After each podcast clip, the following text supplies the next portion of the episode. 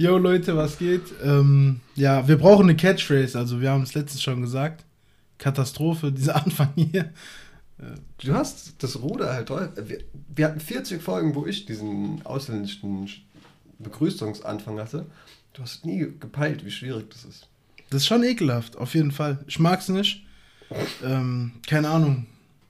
Catchphrase auf jeden Fall. Ja, aber das war doch souverän. Also, das ist ja wie die Profis, oder? Gerade unser Das war perfekt gerade. Also, kann mir nicht vorstellen, dass jemand schon weggeschaltet hat.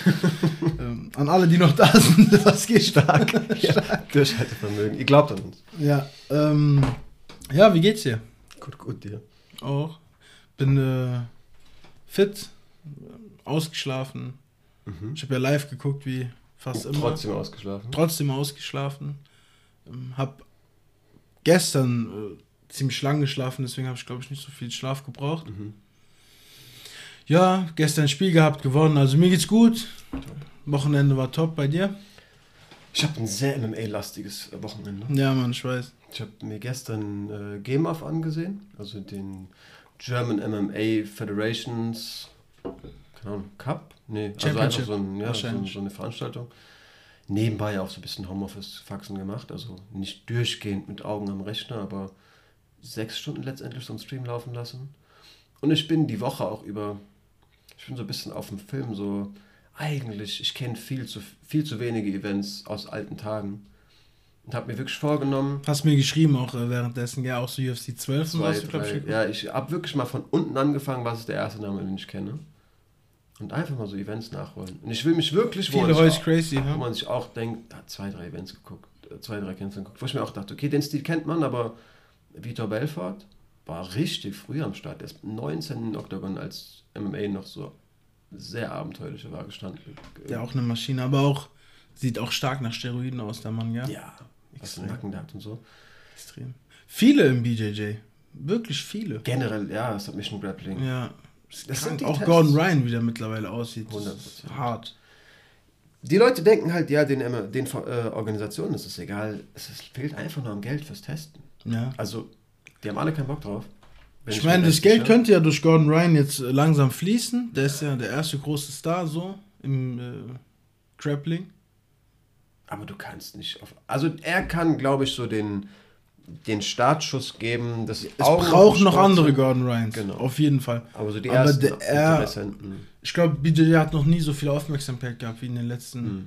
Monaten. Naja, also ich glaube, die Gracies, so diese Startzeiten. Aber dann, aber niemals in äh, Europa und so. Das kam niemals so weit. Ganz wenig, ich glaube, so Hardcore.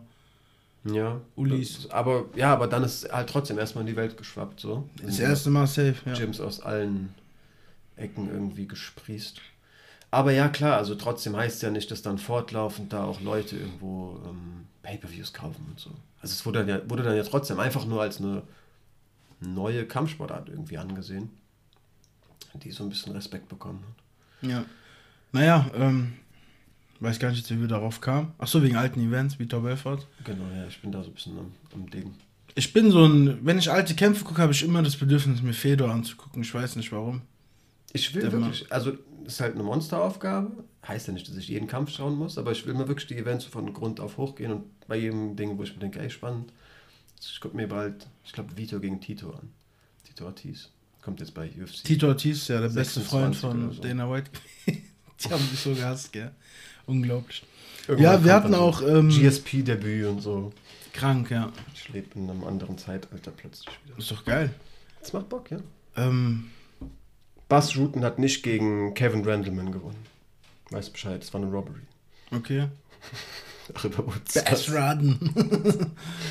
Randleman, auch krasser Typ gewesen. Verwechsel ich ihn gerade? Nein. Randleman, dieser dunkelhäutige mit den blonden Haaren. Ja, genau.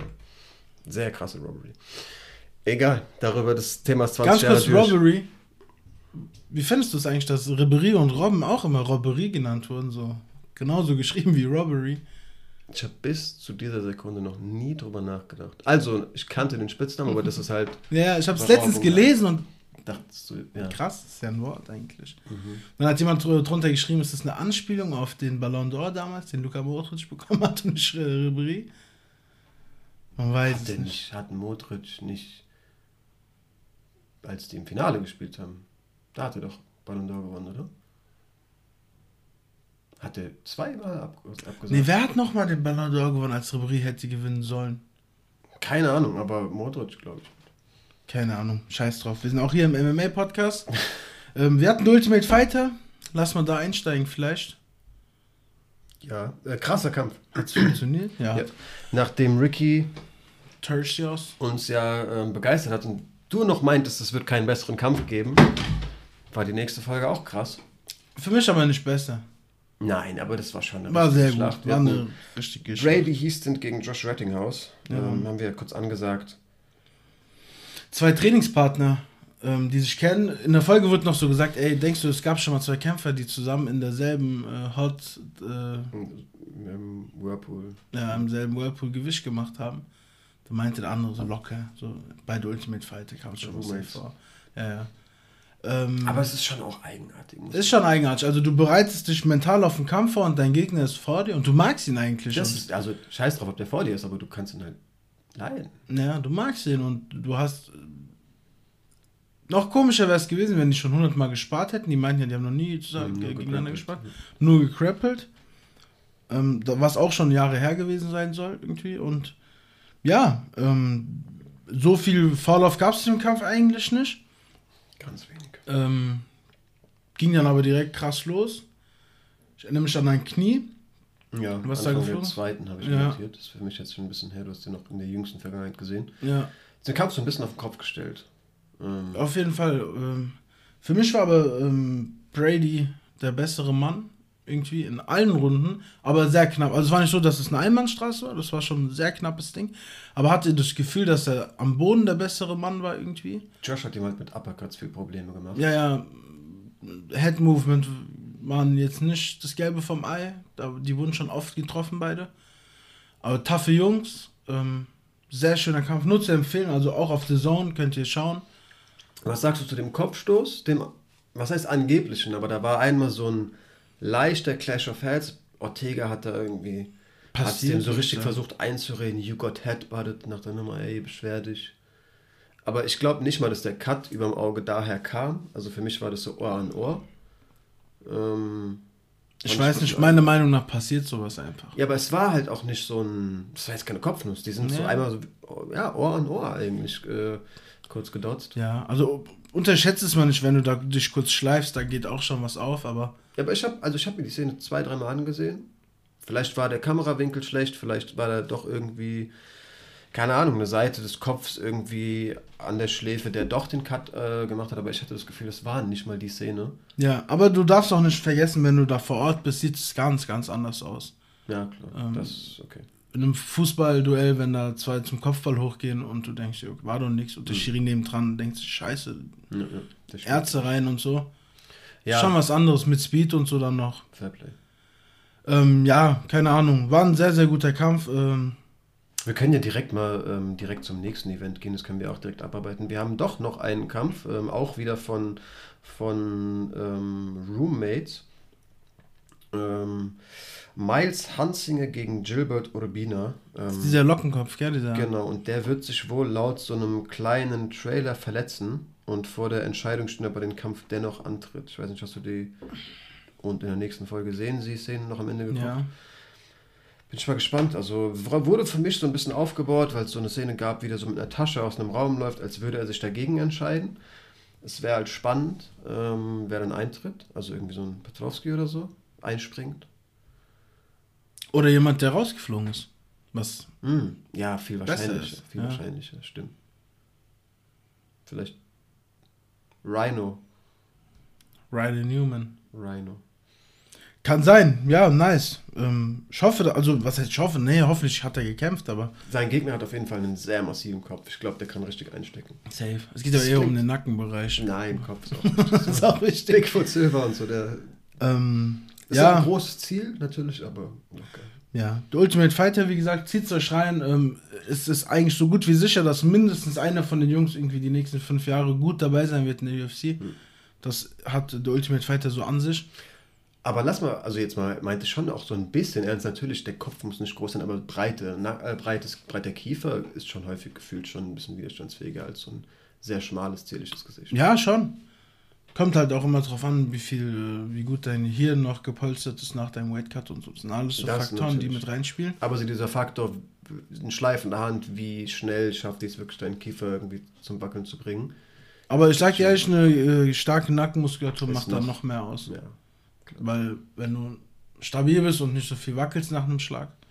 Obwohl es teilweise auch die Schläge gibt, bei denen du verkrampfst und den Impact ähm, erhöhst. Klar, du musst die trotzdem kommen sehen, aber so gefühlt sind diese lockeren Leute teilweise auch widerstandsfähiger. Sagt man auch zum Beispiel zu Besoffenen. Das liegt nicht am Alkohol im Blut, es liegt daran, dass sie so, so schlaksig sind. Die stecken häufig irgendwie verrückt viel ein. Ja, oder halt gar nichts mehr. Ja, ja, dann, dann liegt es halt wirklich an zu viel Gift im Körper. Ja. Aber ähm, ja, also so zu angespannt sein kann auch schlecht sein. Ja, auf jeden Fall. Ähm, ja, das war's von The Ultimate Fighter für die Woche, würde ich sagen. Ja. Ähm, KSW, Lomali hat gekämpft.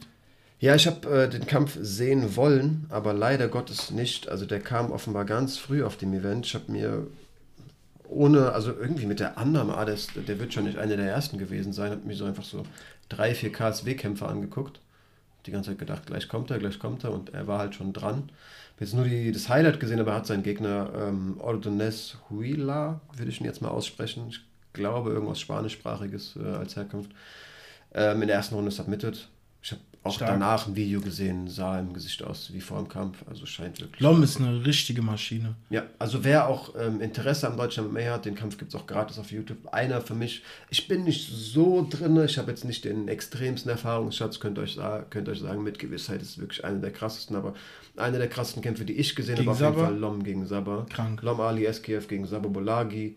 Ähm, wie gesagt, gratis auf YouTube, richtig gutes Ding da sieht man halt auch, ey, deutsches MMA kann auf einem ganz, ganz hohen Niveau auch wirklich Schlachten hervorbringen. Auf jeden Fall, auch wenn leider unsere zwei deutschen Vertreter gestern nicht gewonnen haben. Ja. Ähm, kommen wir gleich zu, auf jeden Fall. Ähm, gebt euch deutsches MMA. Es wird in Zukunft viele deutsche Fighter geben. Auch in der UFC gibt es immer mehr. Ähm, und ja, wir müssen uns da nicht verstecken. Können wir auch dann vielleicht direkt an der Stelle erwähnen, ähm, nächstes Wochenende auch NFC. So die äh, aktuell größte deutsche Organisation. Es war eine Zeit lang GMC, die wurden von Covid leider Gottes äh, ziemlich hart getroffen. Hart getroffen, genau. Ich wollte gerade zerstört sagen. Das ist auf jeden Fall auch eine zu harte Formulierung, aber die haben auf jeden Fall finanzielle Einbußen ähm, gehabt und wurden da von so einem, in meiner Wahrnehmung zumindest, so einem kleinen Newcomer, was heißt kleinem, einem Newcomer auf jeden Fall irgendwie der NFC ein bisschen überholt. Ähm, das ist gerade so das Aushängeschild des deutschen MMAs und die haben ein großes Wochenende auch jetzt könnt ihr euch über ähm, fighting.de YouTube-Mitgliedschaft ähm, ansehen.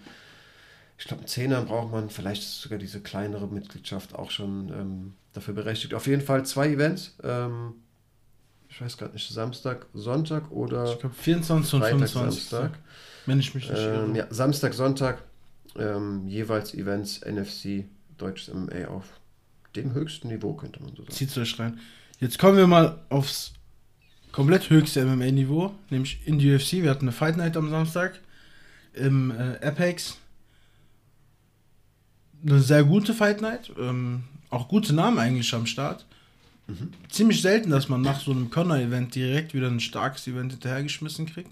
Ganz oft ist ja auch einfach mal ein Event Pause nach so ja, einem nummerierten Event. Aber so diese richtigen Flops gibt's nicht mehr. Gibt's nicht mehr. Gibt's. Ja das Niveau ist so hoch. Ich weiß nicht, Dana hat irgendwie 800, 900 Leute unter Vertrag. Von denen sind 700 auf jeden Fall absolute Weltklasse. Ja, und es wird ja auch durchgehend aussortiert. Das es wird durchgehend aussortiert. Es kommen so durchgehend immer jüngere Fighter hoch. Ich meine, damals war es normal, so mit 27, 28 in die UFC zu kommen. Mittlerweile laufen da 19, 20-jährige Jungs rum, ja. die irgendwie schon 15 Profikämpfe haben. Top-Niveau. Ähm, und wir hatten ein Tippspiel. Mhm. Wir werden es jetzt auflösen. Apropos Tippspiel. Da kannst du ja vielleicht mal was dazu sagen. Dass wir noch äh, einkaufen gehen wollen. Nein, Tippspiel. Hans ah, ah ähm, ja, ich war am, ähm, am Samstag, wie gesagt, online und ähm, habe mir die GEMAF angesehen, da im Chat irgendwie hier und da so ein bisschen kommuniziert über das Amateurregelwerk, weil ich da nicht so drin war, was da ähm, erlaubt war, was nicht und ähm, bin unter anderem mit dem deutschen MMA-Ultra Hans Dampf so ein bisschen ins Gespräch gekommen. Ähm, wird sicherlich vielen Leuten ein Begriff sein. Ähm, Schlagwort Fighting Ultra, wie gesagt. Ähm, und der hat ein großes Tippspiel. Falls ihr Bock habt, ähm, uns nicht nur zuzuhören, was wir so tippen, sondern auch meint, das alles besser zu wissen oder zumindest mal euer Glück versuchen zu wollen, könnt ihr gerne auf ähm, kampftipps.de gehen. Ich verlinke es euch auch nochmal in der Videobeschreibung. Ähm, gibt regelmäßig sogar auch Preise abzusahnen. Also könnt ihr jetzt nicht erwarten, da irgendwie einen Porsche ähm, zu gewinnen, aber mal irgendwie einen Dazone-Monat. Tickets zu NFC laufen, äh, sind gerade am Start. Ähm, da wär, wird die UFC und deutsches MMA auf jeden Fall getippt. Geht da auf jeden Fall drauf, ist eine richtig gute Seite. Kostet nichts, macht Spaß. Kostet, kostet auch nicht viel Zeit, mal kurz draufdrücken, kurz seine, seine Picks. Es gibt, auch, es gibt auch eine Rangliste, wie ich gesehen habe. Da mhm. kann man sich auch mal so unter seinen Freunden messen, wenn man Bock hat. Ja. Wir sind auch am Start, ähm, wir tippen da auch mit. Ja, müssen wir uns halt mal, wir tippen halt geschlossen, ne? Ja. Wir müssen uns da, da mal einigen. Auf jeden Fall. Wir kämpfen das auch noch aus. Aber nee, wir sind am Start. Wir haben auch generell, also wir haben ja, wir haben ja quasi abwechselnd getippt, deswegen, wir müssen uns nicht einigen. Wir können einfach unsere Tipps nehmen. Ja. Ähm, wir haben auch das Event gut, gutes Bauchgefühl bewiesen, wie ich finde. Ja. Viel, also zu Beginn jetzt nicht, aber so alles in allem. Es ging erstmal ganz schlecht los. Genau. Hast erstmal deinen Safer-Pick direkt zu Beginn verschossen, ja. aber so alles in allem. Es wird irgendwann das Event geben, wo wir dann nachdenken. Hey, Fuck. Wir sind Versager. Aber dann werden wir niemals die Einzigen sein, die geschockt sind. Weil so, so äh, unkompetent sind wir nicht. Auf jeden Fall geht auf ähm, ja, den Link wegen dem Tippspiel. Im Hinblick auf die deutsche Sprache schon. Also das Wort unkompetent ist unkompetent. Das heißt inkompetent. inkompetent. Ich will doch nur mich an unsere Zuschauer anpassen. Spaß. Shots were fired. ähm, ja, es ging los mit Francisco Figueiredo, dem äh, zwei Jahre jüngeren Bruder von Davison okay. Figueiredo. Mhm. Und ähm, ich war enttäuscht.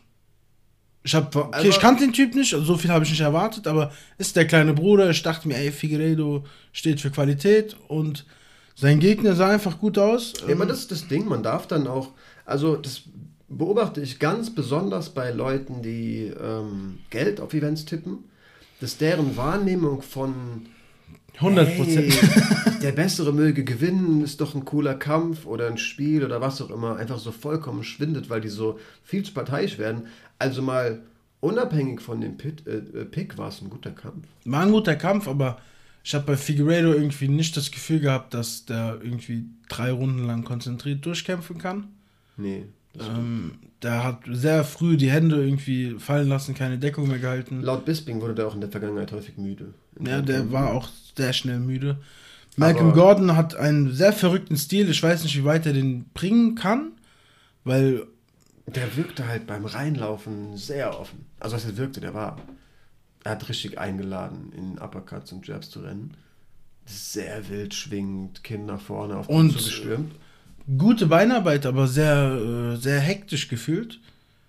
Hat jetzt gereicht, um Figueredo irgendwie unter Druck zu setzen und mhm. den an äh, Käfig zu drücken fast die ganze Zeit. Ja, und also ich will auch beim besten Willen nicht sagen, dass der irgendwie einfach nur unkontrolliert und wild ist. Nein, der ist es ein UFC-Fighter, der immerhin äh, 13-5 steht mittlerweile. Ja, und der war ja zu Beginn ähm, auch gegen Figueredo am Boden. 12-5, sorry. Wird, der schon. Äh, ich bin mir gerade gar nicht sicher, ob ich den, ob das schon 13, 5 oder 12. okay, ich, ich äh, schaue es nebenbei nach. Ähm, der wurde ja von Figueiredo schon in der ersten Runde zumindest ähm, am Boden, ähm, was heißt kontrolliert, aber hat sich da intelligent verteidigt. Also der hat schon bewiesen, dass er, dass er weiß, was er tut. Das auf jeden Fall. Muss man ihm auf jeden Fall lassen. Lass uns zum, also ich habe da, das war mein safer Pick, leider, Gottes. 13, ähm, ja, dann kam, dann kam schon der erste deutsche Vertreter, Khalid Taha. Also das war auch nicht der Eröffnungskampf. Wir hatten noch einen Schwergewichtskampf davor. Ähm, ähm, Francisco Nascimento, glaube ich. Krass, ich werde am besten, gegen Bordeaux, Renault. Franzose gegen Brasilianer. Genau, Ganz guter Heavyweight-Kampf Heavyweight eigentlich. Ähm, ging erst in die eine Richtung, dann hat der Brasilianer doch ähm, den Franzosen ausgenockt. Haben jetzt den Kampf im Vorhinein halt nicht auf dem Schirm großartig gehabt. Man muss auch einfach mal ein paar Shots gegen die UFC-Seite liefern. Also der Kampf war drin, aber es gibt immer mal Kämpfe, die fehlen oder wo einfach falsche Infos drin stehen. Generell die UFC hat so viele Millionen Euros, die die jede Woche einnehmen. Ähm, du kannst auch. Such dir doch mal einen Typen, der deine Seite ordentlich führt. Also. Ja, und auch allein der so ein paar Daten zu deinen Kämpfern hinterlegt. Ja. Also. Es gibt ja also sehr schlechte Daten. Super. Topology, Sherdog machen einen super Job. Ähm, Nimmt euch den Typen und lasst ihn bei euch arbeiten, gebt ihm 5000 Dollar mehr oder so. Was ist denn los mit euch? Ja, sehr eigenartig. Naja, egal. Ja, wir hatten noch, ähm, wenn du es gerade angesprochen hast, können wir ja den Kampf, der da reingerutscht ist, der auch eigentlich nennenswert war. Also, der ist jetzt nicht Short Notice da reingesprungen, hätte man schon auch auf dem Schirm haben können. Ja, ich habe, als ich dann das Matchup gesehen habe, dachte ich mir so, ja, ich, ich erinnere mich, wie der äh, verkündet wurde. Aber er wurde halt nicht von der UFC auf deren Homepage kommuniziert. Äh, Jeremy Stevens gegen. Gamrot, weiß ich mal sein Gamrot in Polen auf jeden Fall. Performance of the Night auch ähm, eine von vielen für den Polen. Eben auch der Brasilianer Heavyweight genauso eine bekommen. Was ich ein bisschen abenteuerlich fand, es war jetzt kein Einmalstraßenkampf. Das Schwergewicht, äh, nicht Debüt, aber das, der Schwergewicht-Opener. Äh, fand ich auch ein bisschen eigenartig, dass da auch eine Performance of the Night äh, vergeben wurde, aber Dana war, war gutmütig. Äh, Gamrot, pff, sehr, sehr eindrucksvoll. Hat da ja wirklich. Der ist da reingerannt. Von einer Minute. Zack, direkt äh, Submission. Gebracht also leichter gesagt als getan, aber genauso wird es gemacht gegen so einen Powerpuncher wie Jeremy Stevens. Ja, da hat man keinen Bock, irgendwie mit der Power sich, sich ähm, zu messen und da irgendwie. Man darf auch nicht vergessen, dass so ein Jeremy Stevens das weiß und sich auch wochenlang irgendwie darauf vorbereitet, ja. da nicht zu Boden gebracht zu werden. Und wenn du es dann so schnell machst, äh, auf jeden Fall eine sehr gute Leistung. Ja, ähm, ja europäisches MMA. Ja, du hast ja eben gerade gesagt, naja gut, es waren anderthalb Europäer, also ich wollte, der Russe kann man ja auch irgendwie so, den Russen kann man ja auch so ein bisschen dazu zählen, aber ja, du hast es eben schon angesagt, äh, der, der Deutsche, der inzwischen auch wirklich ein bisschen Lokalmatador aus dem MMA Spirit, Khaletar, hat es leider Gottes nicht geschafft, Sergej Morozov, den ehemaligen M1-Champ, zu besiegen. Ganz kurz, ich fand es richtig lustig, äh, dass Bruce Buffer ihn angekündigt hat, nicht nur mit Dortmund, Germany, sondern Dortmund, Nordrhein-Westphalia. War nice, ähm, habe ich so noch nicht gehört. Hat mich auf jeden Fall kurz zum Schmunzeln gebracht ja, vor dem Kampf. Ich war, dann war man ein bisschen. Ich war sehr für äh, Khalid Taha. Hab dann aber gesehen, dass der Gegner mit Kopfbedeckung reinkommt. Da war mir eigentlich schon klar, was passiert. Ja, wenn MMA 1 gelehrt hat, dann leg dich nicht mit Leuten an, die Tiere als Kopfbedeckung tragen. Auf jeden Fall. Und dann, also wenn sie Kaukasen sind und dann eine Kopfbedeckung tragen, ist schon schwierig, wenn da so ein Ami reinkommt mit so einer Soldatenmütze. Ich weiß nicht, wie viel. Ja, aber das ist ja kein Tier. Aber wenn der so einen toten Hasen auf dem Kopf hat, dann weißt du auch. Dann ist schon hart. Ja. Ähm, kam mit so einer Kopfbedeckung, die sah ein bisschen aus wie so ein Piratenhut. Also ich will jetzt äh, nichts disrespekten, ich weiß nicht, was für eine Bedeutung das hatte. Aber weißt du, was ich meine? So mhm. wie bei ähm, der fliegende Holländer bei Spongebob. so ein Ding aufgehabt. Vielleicht war der einfach Spongebob-Fan. Sah schon sehr kulturell aus, muss man sagen. Ähm, aber ja, ich fände die Wahrheit eigentlich nicer. Wenn du irgendwann darauf angesprochen wird, sag, sag einfach, ich bin großer Fan von Because Film. of SpongeBob. Flying Holländer.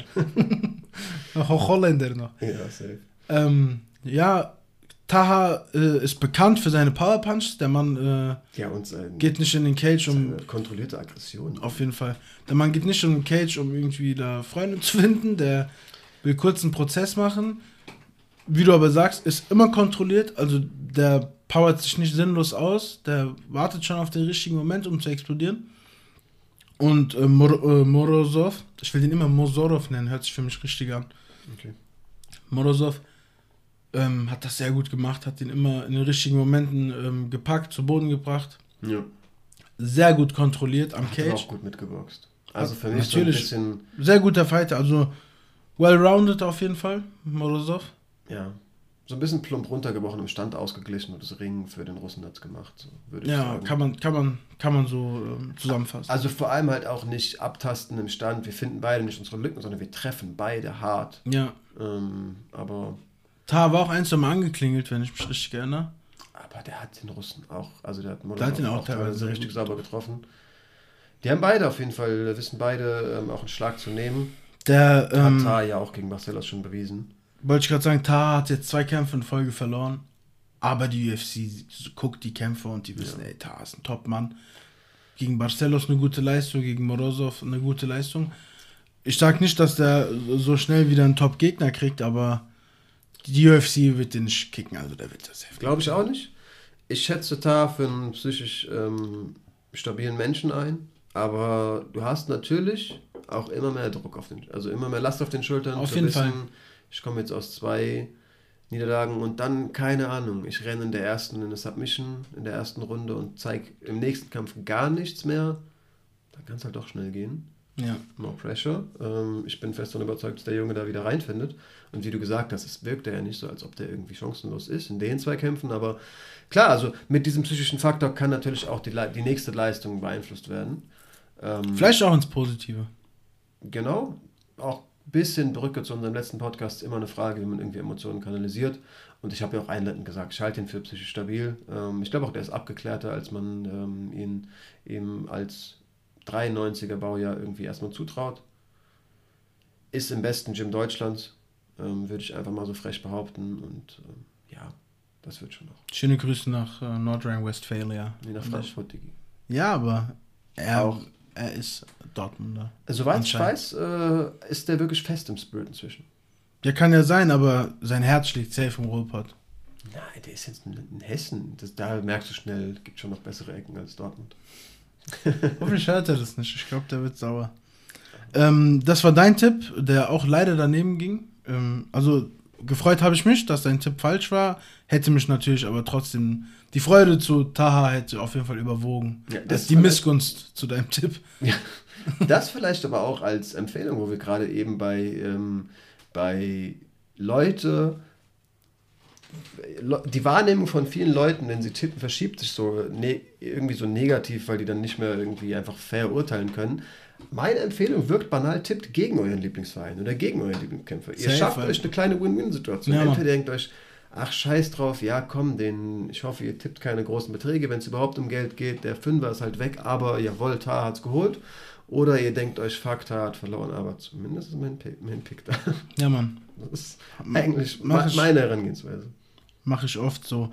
Wir hatten danach ähm, den ersten Frauenkampf auf der Card. Ähm, Amanda Lemos gegen Montserrat Ruiz. Ich hatte im letzten Mal schon ihren Namen, kam mir bekannt vor und ich, mir ist eingefallen, ich habe ihr Debüt schon gesehen. Die sind 1,52 groß. Ähm, und hat den Kampf gegen Cheyenne Weiss mit ein und demselben selben Judo-Wurf durchgehend gewonnen. Die hat diese, die ich erinnere mich. Das war die. Und die kommt mit so einem Hasen und zeigt immer ihren Arsch, und zeigt ihren Arsch im, im Face-Off. So sehr skurril. Die sieht ein bisschen aus wie Julia das von ihren Tattoos her. Ja, so, wenn die auch im, äh, wenn die auch im Octagon steht, erinnert die mich an Julia. Schöne Grüße. Halt anderthalb Köpfe kleiner, aber ja, ich ja, habe auch eine ähnliche. Julia gesehen. ist riesig. Echt, okay, dann zwei. Drei. Ja. ähm, ja, auf jeden Fall. Ging schnell, ja. Lemos hat sich schnell ausgenockt. Ja, war es nicht so einfach, die einfach mit dem Judo-Wurf. Ich, guck mal, ich habe den, ähm, hast du den Kampf gut vor Augen? Ja. Ich habe den, ähm, ich habe die Stoppage gesehen und mhm. dachte mir, hä? Danach in der Wiederholung gesehen, dass Montserrat nach der Stoppage irgendwie noch mit Deckung steht und so auf mhm. den Kampf hat und merkst, ey, die ist weg, die checkt nicht mal, dass der ja. Kampf abgebrochen wurde. Aber ich habe, das war halt so ein Schock für mich, weil die so schnell stand und eigentlich ja. weitermachen wollte. Was für mich auch, ich hatte tatsächlich, also es war nicht dieses Aufstehen, aber was für mich meine Wahrnehmung so beeinflusst hat, war, dass Lemos hinterher springt und in dem Moment, wo man merkt, okay, Montserrat steht auf, so weit neben der liegt, ich dachte, die hätte wirklich so übermotiviert ähm, mit dem Versuch, die noch zu ground and pounden, irgendwie wäre die so ein bisschen neben die gejumpt. Und dadurch hätte Montserrat den Platz gehabt, aufzustehen und eigentlich hätte es weitergehen können. Aber ich habe dann nochmal in der Wiederholung darauf geachtet, Lemos wird wirklich sehr schnell vom Schiri auch zur Seite geschoben. Also die wäre der, wenn der Typ nicht eingegriffen hätte, auch schon nochmal ordentlich ins Gesicht gejumpt. Auf jeden Fall. Also sprich, war schon gut. Es sah auf den ersten Moment ein bisschen skurril aus, aber, aber war schon die richtige Entscheidung. Ja. Sehr gute Entscheidung, sogar hat ihr auf jeden Fall viele Gehirnzellen gerettet. so krass, man, wie schnell die manchmal sind. Also da muss man auch wirklich, man meckert so gerne und ich also was ist, wir, wir tatsächlich nicht so. Ähm, ja. Aber man sieht es so oft. So, In den Comics schon so, gell? Jedes ja, Mal, oh, schlechter Schiri und so. ihn verkackt einmal und hat aber auch, ey, fünf, guckt mal das Event seit seinem Arbeitsbeginn, seit den Early Prelims hat er halt auch sechs, sechs Kämpfe oder so einfach gut gejudged. Das ist immer so beim Schiri im Fußball, da hat so gefühlt 300 Entscheidungen pro Spiel. Eine Fehlentscheidung und die bleibt hängen. Ja. ja. Und so ist es halt auch im MMA. Da, da, das passiert halt. Also die Wahrnehmung von jedem Menschen ist anders. Jeder Mensch, es, die Wahrnehmung hat ja auch immer was damit zu tun, wie sind deine eigenen Erfahrungen? Was hast du für Erfahrungen als Mensch? Und jemand, der noch nie einen Schlag gesehen hat in seinem Leben und dann sieht er, wie jemand so einer auf die Backe kriegt, so nichts Besonderes, so ein halb hart geschlagener Schlag auf die Backe. Wenn ich das sehen würde, würde mich kalt lassen, sage ich dir ehrlich. Ich mir denken, ja, scheiße, dass der ihn schlägt, aber Stimmt war jetzt nicht weg. so schlimm. so. Ja. Und dann holt man ein Kind aus dem Dorf oder so, was noch nie eine Schlägerei gesehen hat, der wird panisch, der denkt sich, what the fuck, was geht hier ab? Und so ist es einfach auch mit äh, Referees, da die Einschätzungen sind anders von jedem Menschen.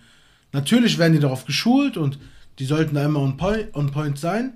Du bist jetzt bei so Late Stoppage vor allem. Ja, aber manchmal ist es auch einfach, Herb Dean hat schon 400 Kämpfer gesehen, die so weit gehen konnten. Ja.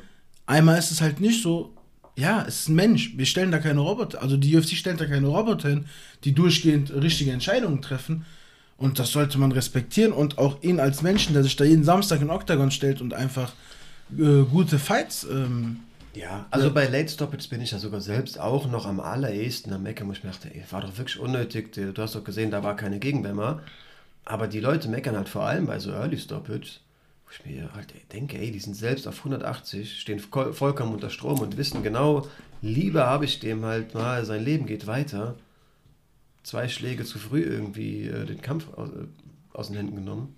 Anstatt dass der halt wirklich danach mich anschielt und äh, nicht mehr geradeaus reden kann. 100 Prozent. Und jeder, der da meckert bei einer Early Stoppage, hat noch nie einen guten Schlag ins Gesicht bekommen. Ja, keine Ahnung. Deswegen, also das Ding, ähm, so kamen wir eigentlich drauf, absolut top gejudged. Ähm, sah im ersten Moment so ein bisschen übereifrig aus, aber der hat da wirklich Schlimmeres verhindert. Und wie du gesagt hast, selbst der Knockdown hat ja schon gereicht, dass die nicht mehr wusste, wo oben und unten ist. Ja. Also die Frau hat wirklich nicht noch einen Schlag ins Gesicht verdient. Also ja, die, hat doch, die hat doch nicht gemeckert oder so. Die, ich glaube, im ersten Moment hat man auch so instinkthaft, ich stehe doch. Ja, aber die. Hat die schnell eingesehen. Ich wir kommen ähm, auf das Main Event der Prelims. D-Rod, ja. Danny Rodriguez gegen Preston Parsons der neun seiner neun Kämpfe durch Submission gewonnen hat. Ja. Also nein, neun seiner neun Siege durch Submission gewonnen hat. Hat zwei Niederlagen, der gute Herr. Mhm. Gegen Danny Rodriguez, ein Veteran, der aussieht wie ein MS-13-Mitglied. das ist tatsächlich. ja. Ist Short Notice eingesprungen. D-Rod? Ähm, nee. Parsons? Ähm, Parsons. Ah. ist ja häufig so, dass man dann Leute aus anderen Organisationen sucht. Sollte eigentlich Abu Bakr sein, der Gegner von ähm, Ah, okay, krass. D-Rod. Okay, krass. Ja, war ein schneller Kampf. Äh, Daniel, man hat gemerkt, Rodriguez abgeklärt. Äh, das sah aus wie erste Bundesliga gegen zweite, ehrlich ja, gesagt. Ja.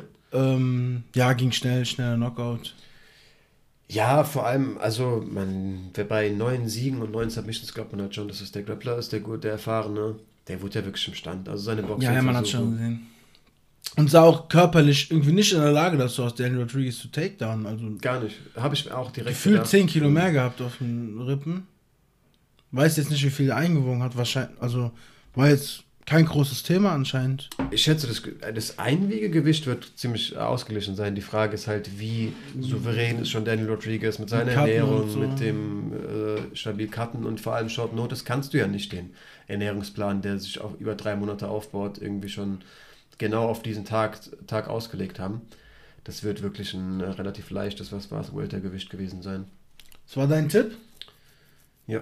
Ähm, dein Punkt? Wir haben neu angefangen. Du hattest davor Lemos, stand 1-1. Das stand 1-1.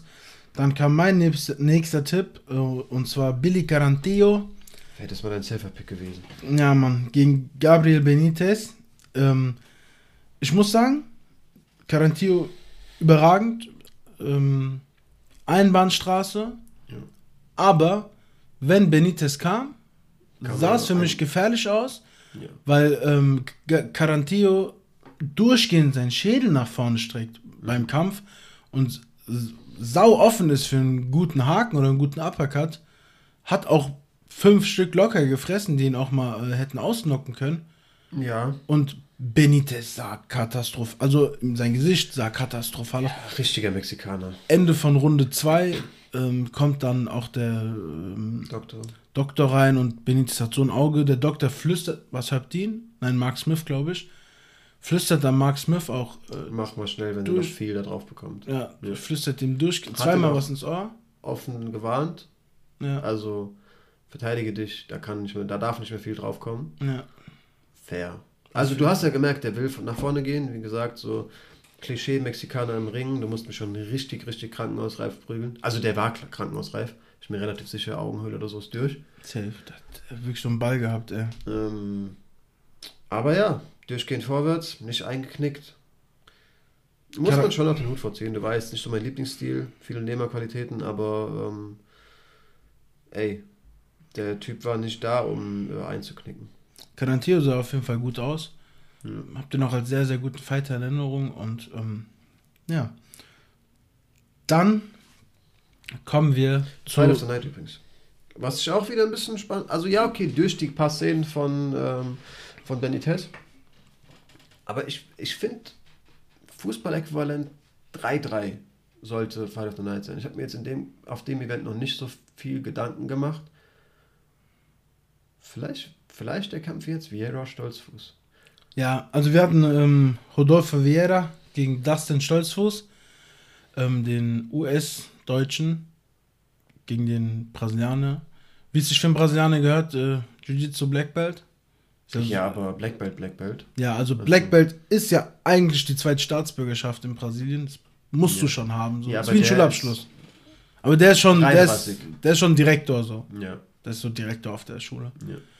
Ähm, der Mann ist krank, also für seine 31, ja, 31 Jahre, die da ist. Irgendwie schon ein Riesenveteran. Was ähm, für Scheiße geredet. Reinrassiger Black Belt, Junge. nee, also der ist 31 Jahre, der hat ADCC gewonnen, der ist fünffacher Abu Dhabi Grappling Champion. Ja, BJJ-Weltmeister. Äh, BJJ-Weltmeister, ähm, schon steht mittlerweile 8-1 im MMA, wenn du seinen Sieg gegen Dustin Stolzhaus mitzählst. Ja, und hat sich gefühlt mit Canelo vorbereitet. Ja. Sich hat er gut geboxt. Da hat, also es wurden äh, Tweets, die werden ja immer veröffentlicht, und hat einer geschrieben, auch ein Fighter, äh, We see Vieira 2.0. Ja, definitiv. Ähm, sehr, sehr gut im Stand. Stolzfuß hat es gut gemacht. Man muss wirklich sagen, äh, die Leg-Kicks am Anfang und so, die waren schon sehr gut. Ähm, wir hatten ja auch beide irgendwie mal gesagt, wir haben irgendwie Sorge, dass denen wieder die Luft ausgeht, weil beide eigentlich berühmt für die Kondition sind, dann im letzten Kampf beide mhm. irgendwie verkackt haben. Es sollen Corona-Spätfolgen gewesen sein. Ähm, äh, jein. Hast du dir das, also Stolzfuß hat auf dem Media Day, wurde auch darauf angesprochen, ey, was war los? Hat gesagt, ja, äh, lang, äh, also Spätfolgen Covid, ähm, aber ich bin nicht wieder reingekommen, Wochen nach Wochen in der Trainingsvorbereitung. Ähm, keine Ahnung, ich habe einfach gemerkt, ich komme nicht wieder rein und so lange kann doch Covid nicht sein, bin zu diversen Ärzten gegangen und wenn du sagst, ich hatte mit Covid zu kämpfen, wird halt irgendwie Herz-Lunge äh, kontrolliert und es wurde nichts gefunden, bis mir ein äh, Nährstoffmangel nachgewiesen wurde. Ah, okay. Der vielleicht auch mit dem Infekt irgendwie einherging. Also es kann schon auch im Zusammenhang stehen, hat er gesagt, ich will da jetzt auch, weiß, kann es nicht so ganz genau beschreiben, will da jetzt lieber keinen Unfug erzählen. Aber das war es wohl, wohl auch, was den irgendwie ähm, konditionell so ausgepowert hat. Okay, ja, habe ich nicht mitbekommen. Macht Sinn. Hat im Vorhinein gesagt, ähm, hat mir ein Interview mit Ground and Pound auch angesehen, ähm, auch deutsches Format. Die GNP1. Genau. Äh, dass er gesagt hat, ey, wir haben ganz, ganz viel einfach am Boxen trainiert. Klar, seine Lieblingsposition, mich da rauszubewegen, ich muss darauf vorbereitet sein für den Worst Case, der hat mich. Aber unser Gameplan war, ich werde boxerisch der Bessere sein ich muss sagen, ähm, im Stand war es eigentlich ausgeglichen. Ja, aber er hat sich halt vorgenommen, komplett zu dominieren. Zu ja, nee, das ging nach hinten los. Ich muss sagen, ähm, Dustin hat ähm, sich gut verteidigt am Boden, eigentlich, die ganze Zeit. Ja. Dafür, dass er gegen so einen versierten Crapler. Äh, so viel am Boden war er ja auch einfach. Nee, nee, das meine ich. Also er hat es auch einfach nicht zugelassen. Ja. Bis Aber dann. Er auch in der ersten Runde, glaube ich, nicht einmal versucht. Nee, der wollte, glaube ich, einfach ein bisschen psychisch zeigen, machen, so, ja. Gelernt hat, ja. Ähm, dann aber in der letzten Runde sehr eindrucksvoll. Mhm. Hat er den so am Hals, steht seitlich und macht einen Sprung, ja. wie, so ein, wie so ein Affe mhm. und ist dann auf einmal auf seinem Rücken. Im Runterfallen Dustin schon am Teppen. Ähm, durch den Aufprall dann irgendwie noch tiefer. Du mhm. siehst so, verzieht sein Gesicht und tappt direkt hinterher. Der Ref hat es nicht gesehen. Passiert, wie gesagt. Also man muss ja auch nicht immer die Schuld bei den Refs suchen. Ähm, dann getappt. Schade. Sehr. Aber gegen äh, Rodolfo Vieira keine Schande. Einzige Problem ist zwei Kämpfe, zwei Niederlagen in der UFC. Genau wie Khalid Taha, einfach unter Druck. Ja. Jetzt bei seinem nächsten Kampf. Aber ja, war auf der. hat ja zumindest auch schon mal Siege in der UFC geholt. Also ohne jetzt dann noch nachtreten zu wollen. Ja, klar, aber das macht noch ein bisschen äh, mehr Druck. Ja. Ja, fand es auch eigentlich ein bisschen überraschend, direkt so einen krassen so, Namen nach der ersten Niederlage da reinzuwerfen. Ja, Gefühlt hat Dana keinen Bock auf den, ich weiß auch nicht. Ja, aber der kam die Contender Series und so. Kann ja. ich, weiß ich gut auszudrücken. Also ich glaube auch, ich schätze schon, der wird seine, seine nächste Chance noch bekommen. Denke ich auch. Aber ja, das ist halt wieder dieser psychische Faktor. Ähm, ich hoffe, er wächst dran. Hatte auch danach, ja, hast du gesehen, wie er noch Rodolfo so in den Armen sagt, ey, your boxing got so much better. So nach dem ey, damit ja. habe ich halt wirklich nicht gerechnet, so, dass ich jetzt plötzlich mit Canelo boxe. Schwierig. Also was heißt schwierig? Bitter irgendwo. Ähm, klar. War aber dein Tipp, da hast du dir deine Win-Win-Situation geschaffen. Ja, aber ich habe mich nicht gefreut. Also klar, winzigster Trostpreis, aber ich habe schon für Stolzfuß geroutet. ich auch, aber man muss auch einfach mal zugeben, wenn ein Kämpfer viel besser war. Was heißt viel besser, wenn er einfach. War. Ja. War. Ja. Lass mal so stehen. Auch, so, auch das Performance of the Night. Es gab äh, vier Performance of the Night, wenn ich richtig im Kopf habe. Krass. Dana. Äh, ein gutes Wochenende gehabt. Definitiv. Co-Main Event. Nächste Performance of the Night. Ja, Misha Tate gegen Marion Renault. Marion Renault hat offen gesagt, das ist mein letzter Kampf. Ähm, gefühlt so einen kleinen Gefallen von Dana White bekommen, dass sie auch gegen Misha Tate dann irgendwie auf die große Bühne nochmal darf. Ähm, wir sagen immer von Dana White, aber da sind ja auch ganz viele Matchmaker am Start. Also wenn wir da sagen Dana White, dann denkt an die anderen 30 Namen, die da mitwirken. Ja, auch von der UFC vielleicht sagen. Ja, Ganz von der UFC. Sauber.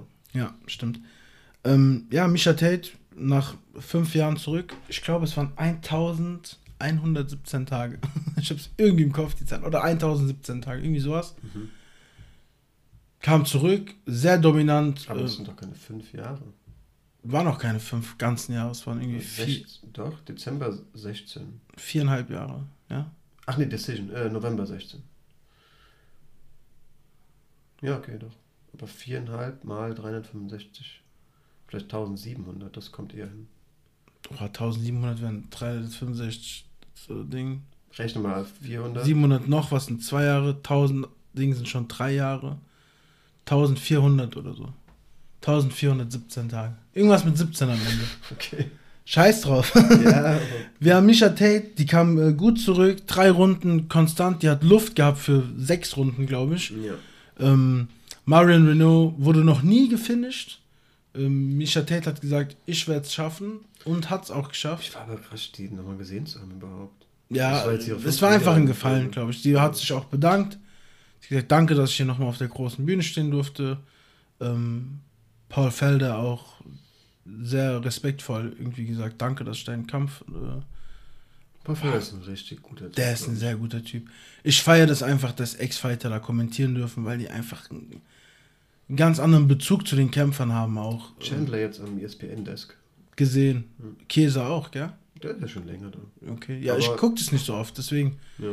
Käse und Chandler nebeneinander gesehen. Ja, die passen dahin. Die, Voll. Die passen ja. auf jeden Fall. Chandler kann sich wirklich ausdrücken, das muss man ihm lassen. Ja.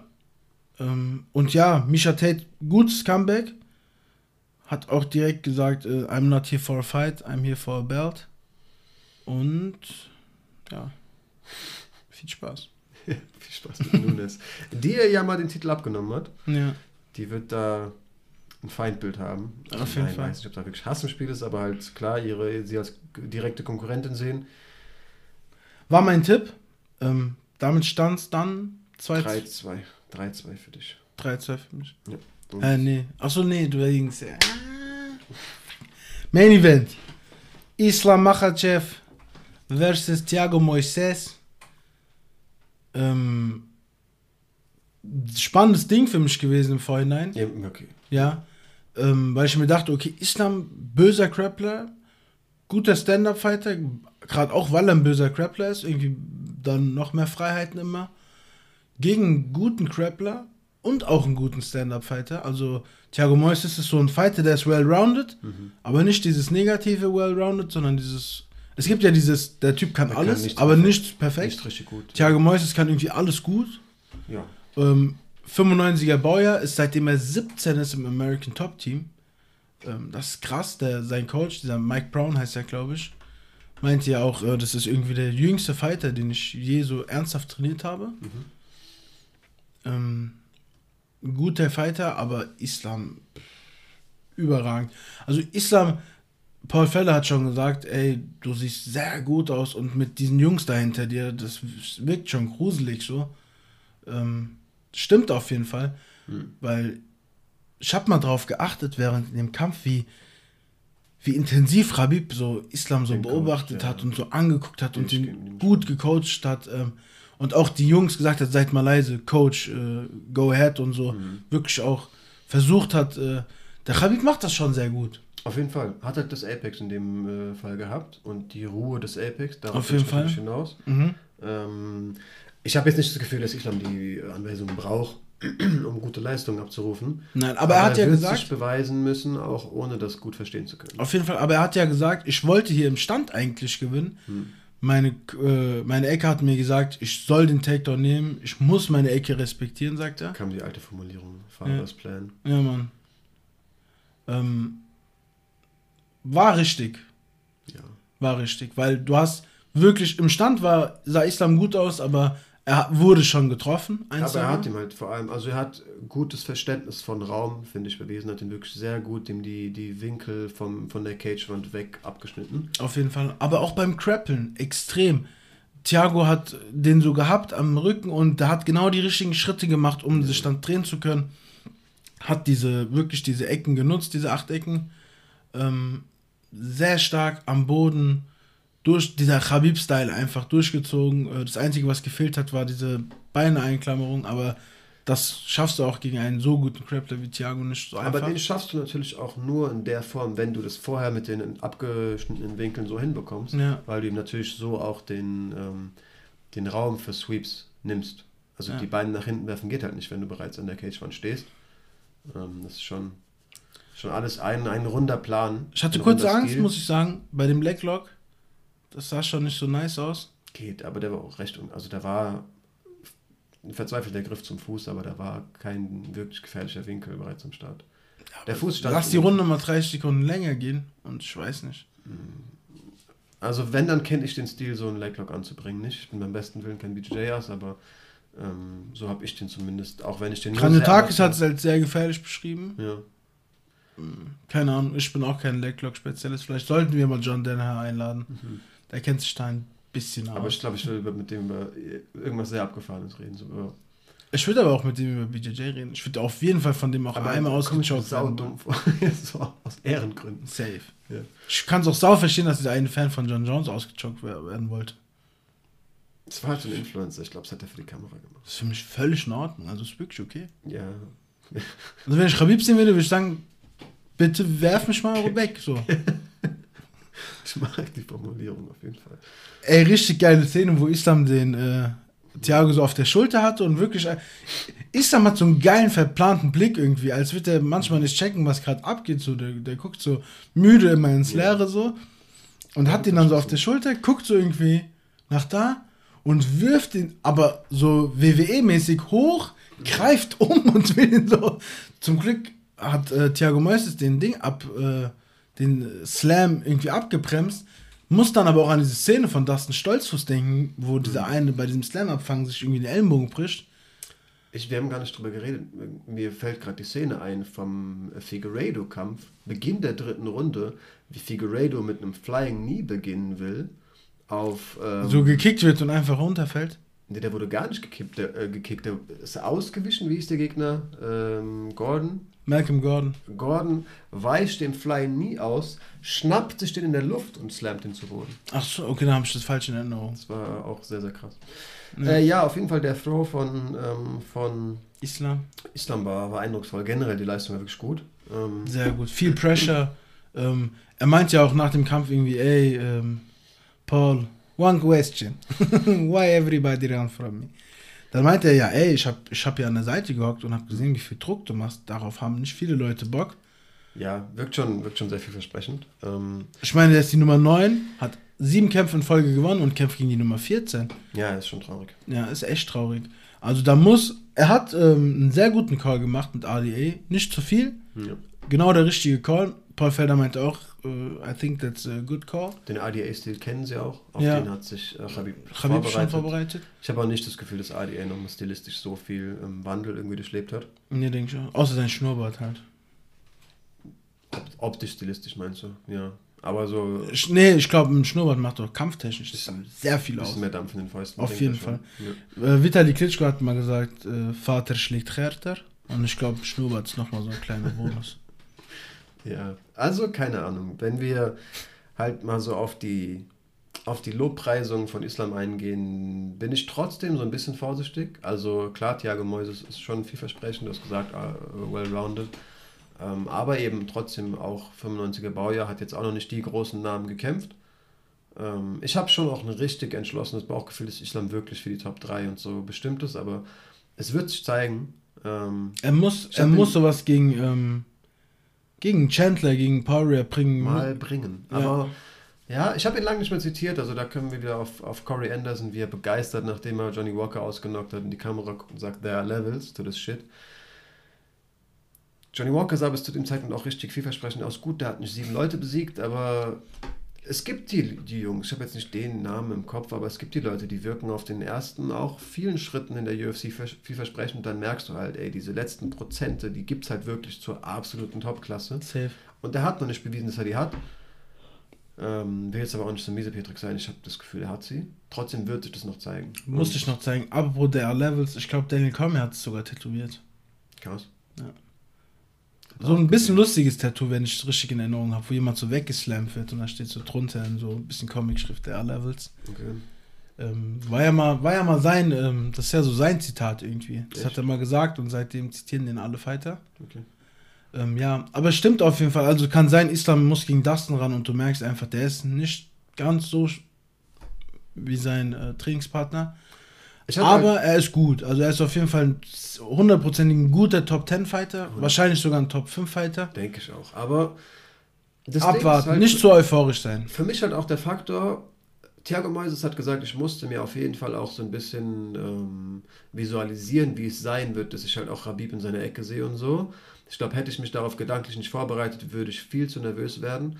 Und ich hatte dennoch das Gefühl, so spätestens ab der zweiten Runde, wo er halt auch merkt, ey, ich bin ein richtig guter Grappler und ich sehe hier kein Land, wenn es auf den Boden geht, war der psychisch gebrochen und super nervös und nicht mehr verbissen dabei, sondern besorgt. Du musst halt überlegen, wenn du als äh, Grappler gut bist im Stand, hast du auch immer noch diese Hintertür, egal was passiert, ich kann meinen Gegner äh, submitten. Und, und wenn du merkst, du bist am Boden chancenlos, dann ist im Stand doch einfach, fuck, ich muss jetzt hier überzeugen, weil am Boden schaffe ich es nicht. Ja, aber es ist halt auch die Frage, also man kann nicht in seinen Kopf sehen, wie nervös war der von Sekunde Null, wie sehr hat auch diese Emotionen tatsächlich auch leider Gottes das Untergehen halt irgendwie von Anfang an ein bisschen bedingt.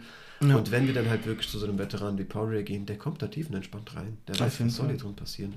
Ja, notfalls verliere ich sogar. Glaubt nicht, dass er so denkt, aber weißt du, in seinem Kopf ist diese Sorge vor dem Verlust, glaube ich, nicht so vorhanden. Auch nicht, wenn da Islam Makachev steht und keine Ahnung, er kann sich dann halt auch das ganze Camp drauf berufen. Der Typ, dem, dem Thiago Moises aus der Ecke heraus Angst gemacht hat, den hat er angeklingelt, den hat er lange eine Guillotine, hätte anders laufen können, weißt du?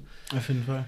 Deswegen, mal abwarten, wie es sein wird, wenn die absolute Topspitze ähm, sich Makachev gegenüberstellt, aber man kann auf jeden Fall, glaube ich, in ähm, unserer beider Munde ähm, sagen, wir sind sehr gespannt drauf und freuen uns drauf. Ja, ähm, damit äh, sind wir fertig mit dem Event. Ähm, war ein gutes Event. Äh, nur zu empfehlen, jeder, der es noch nicht geguckt hat, zieht es euch rein. Wir kommen zu den News und eine News, die, glaube ich, alle Oldschooler freut. Ähm, Lawler gegen Diaz 2 hat ein Datum. Mhm. Ähm, die Jungs kämpfen am 25. September auf UFC 266. Mit ähm, ähm, Ortega Volkanovski und Shevchenko gegen äh, Lauren Murphy. Genau geiles Ding. Ähm, Freue mich einfach auf Lawler gegen Diaz. Ähm, auch wenn die Jungs jetzt fast 20 Jahre älter sind als damals. Und es scheint ein Diaz-Privileg zu sein. Ähm, fünf Runde. Ja, fünf Runde, obwohl es kein äh, Hauptkampf oder kein Titelkampf ist. Wie schon äh, Nate Diaz gegen, ähm, Nate, ja doch, Nate Diaz gegen ähm, Leon, Edwards. Leon Edwards.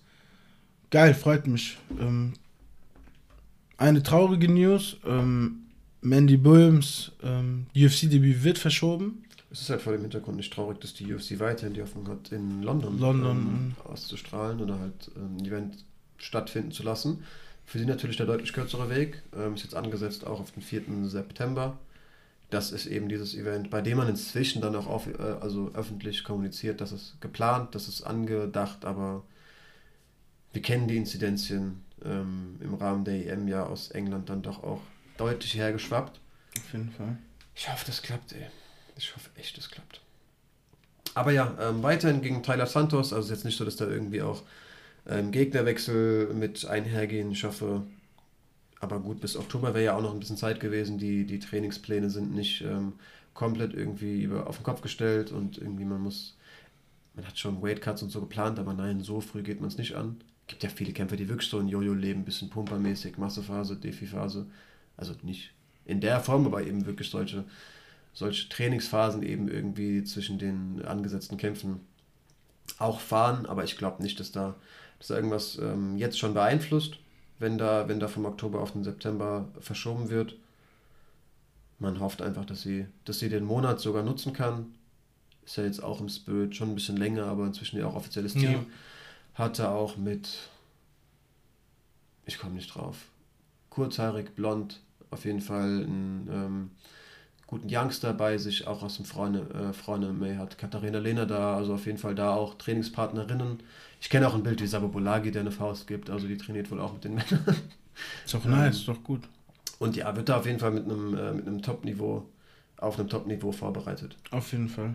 Oder nee, es war Katharina Lehner, die eine Faust von Sabobolagi bekommt. Aber wird wohl auch Manny Bim nicht vor zurückschrecken. Wahrscheinlich. Ähm, Omari Akbedov, seinen letzten, letzten UFC-Kampf gemacht.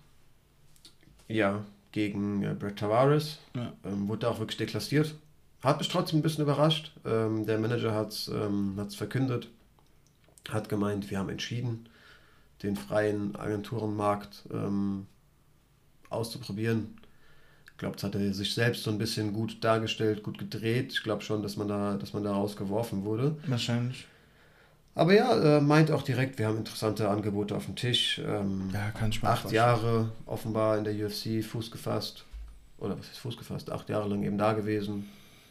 Traurig irgendwo nach so einer langen Zeit, aber manchmal reicht es halt auch wirklich nicht mehr fürs Leistungsniveau. Und ähm, zumindest gegen Brett Tavares war das recht eindeutig. Ja. Ähm, wir haben einen neuen Fighter in der UFC. Den okay. Champion von äh, Cage Warriors, Ian Gary. Ian Gary. Ähm, kann ich jetzt nicht viel zu sagen. Ich auch nicht, aber klar. Also ja. ist eine ist halt Organisation. Cage Warriors ist eine gute Organisation. Ja, ich weiß halt nicht, ob das Leistungsniveau wirklich so hoch ist. Ähm, ihr seid auf jeden Fall, ich meine, die Engländer sind schon auch einfach sehr Kampfsport begeistert. Ähm, hat dementsprechend auch wirklich hohe Zuschauerzahlen und Aufmerksamkeit. Ähm, aber ey, eine, eine Flop-Organisation ist es beim besten Willen nicht. Ich weiß, ich kann schlecht einschätzen, wie das jetzt irgendwie im Verhältnis zu KSW oder so ist, aber ähm, auf jeden Fall wird man da eben auch nicht zufällig äh, Champ und das wird schon ein guter Mann sein. Wir kennen ihn beide nicht, aber wollten es erwähnt haben. Ja. Wird wohl im Weltergewicht antreten. Zumindest hat er da seinen Championsgürtel geholt.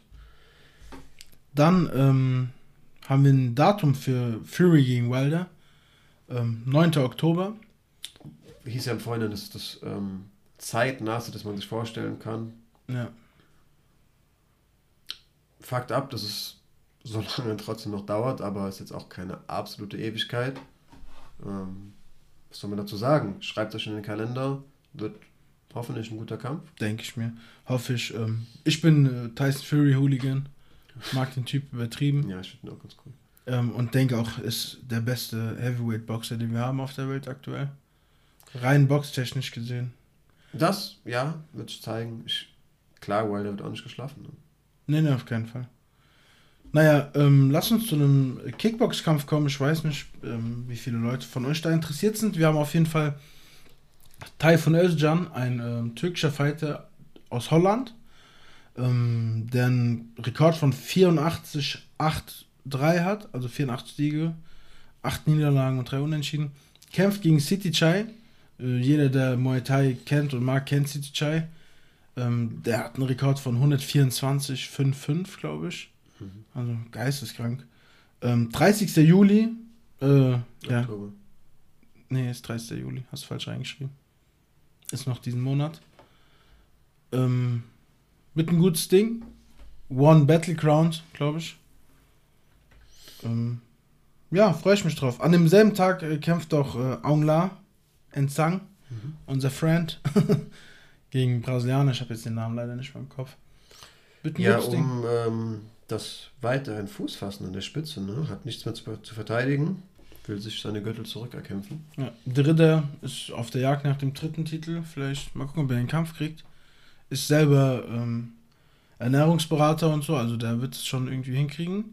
Ja. Mit den drei Gewichtsklassen. Der leichtere wird er sein, aber ähm, ich mag den Ansatz. Also, keine Ahnung, ich. Super dominant. Also, jeder, der ihn nicht kennt, äh, René de Ritter, äh, One Champion, Double Champ, Middleweight und Light Heavyweight Champ. Beide Gürtel von Augenlage geklaut innerhalb ja, von einem Jahr. Ist Ringer und geht da als in dem Kampf dann auf jeden Fall als leichterer Mann rein, was ja immer die Szenarien sind, vor denen, vor denen sich die Leute so, so fürchten. Ey, ja. ich will doch nicht im Clinch rumgedrückt werden und irgendwie vor allem am Boden kontrolliert werden können. Ich finde es geil. Ähm, vor allem, wenn die Leute irgendwie Hashtags setzen mit any, anyone, anytime, anywhere. Und ich denke so, ey, du machst halt 20 Pounds und anyone heißt also, ja, aber ich gebe auf jeden Fall alles und werde mich abmagern, um ja nicht schwer, nicht leichter zu sein. Und Anytime bedeutet folglich auch, ja, aber mit zwei Wochen Vorlauf. Ich muss erst mich abmagern. Keine Ahnung. Mann. Also ja. ist leicht gesagt, als jemand, der nicht, selbst nicht in den Cage steigt, da irgendwie sozusagen, Jungs, seid doch mutig, ist doch auch nur irgendwie, keine Ahnung, ähm, ist doch nur Gewicht, könnt ihr euch doch auch nicht aussuchen. Aber ich finde es geil, dass es halt zumindest jemanden gibt, der sagt, ich sehe das jetzt nicht so eng. Also so ein Adesanya, ich fand es geil. Gut, bei ihm ging es nach hinten los, genau auch in den Szenarien. Ringerisch hat das Gewicht einfach seinen Einfluss gehabt, aber... Wir sind auch nicht im Boxen, du kannst auch mal verlieren. Du kannst auch zwei, du kannst auch viermal, fünfmal verlieren, das ist scheißegal. Ja, und deswegen, ich finde es cool, dass es da jemanden gibt, der sich da nicht so verfürchtet, denn letztendlich ist, ist, es ja die Sorge. Ne? Ich will auf gar keinen Fall leichter sein, ich will keine Nachteile haben, deswegen magere ich mich hier ab so wird es leider gemacht, will ich da jetzt auch, also denke ich an niemanden persönlich und denke mir, du bist eine feige Sau, Quatsch, es ist leider Gottes der, der Weg, den der Sport gerade läuft, aber cool, dass es da halt einen gibt, der mit in gleichen Gewässern fährt und sagt, ja, finde ich jetzt, sehe ich alles nicht so eng. Auf jeden Fall. Zugegeben, der ist aber auch bei One, wo das Ganze auch in den Ausmaßen nicht betrieben werden darf. Ja. Trotzdem, er wird im Schwergewicht der leichtere Mann sein und akzeptiert das. Auf jeden Fall. Cool, ein gutes Ding. Ähm, würde dann gegen den ersten indischen MMA-Champion kämpfen. Ja. Lass uns zu neu angesetzten Kämpfen kommen, ähm, die mehr oder weniger feststehen. Die wir auch gerade schon erwähnt haben. Ähm, ähm, UFC 266. Volkanovski Ortega, das ähm, Finale von The Ultimate Fighter im Endeffekt. Und der lange ersehnte Titelkampf. Dann ähm, Shevchenko gegen Lauren Murphy am selben Tag, haben wir ja schon erwähnt. Ja, hat sich das verdient, aber. Dann haben wir Jake Shaw gegen Said Nurmagomedov. Ähm, wichtiger Nachname, auf jeden Fall. Dieser Jack Shaw ist aber auch ein guter Mann, genauso ähm, Brite, wenn ich mich nicht irre. Ähm, und das macht natürlich auch die Hoffnung, dass es mit dem 4. September ähm, walisisch. Aber ähm, ja, ist ja, ist ja klar, genau. Naja, walisisch ist schon ein eigener Staat, oder? Wales? Ja, aber gehört doch zu Great Britain, oder? Ja, äh, zu UK. Ja, stimmt, okay. Ähm, aber ja, trotzdem, die Ecke, 4. September, Event in London. Das Aber das Königshaus kommt aus Wales. Okay. Ja, ist auf jeden Fall alles auf dieses Event ausgelegt und da ist ein weiterer Name, der Hoffnung macht, äh, eine weitere Ansetzung, dass das doch äh, weiterhin ins Rollen kommt und irgendwann dann so finalisiert werden kann. Ähm, Bobby Green gegen Rafael Fiziev, ähm, für viele so das Dark Horse der Lightweight Division, auch so ein ganz gruseliger Grappler. Ähm, muss ich mit einem Veteran, mit Bobby Green, ähm, im Ring messen.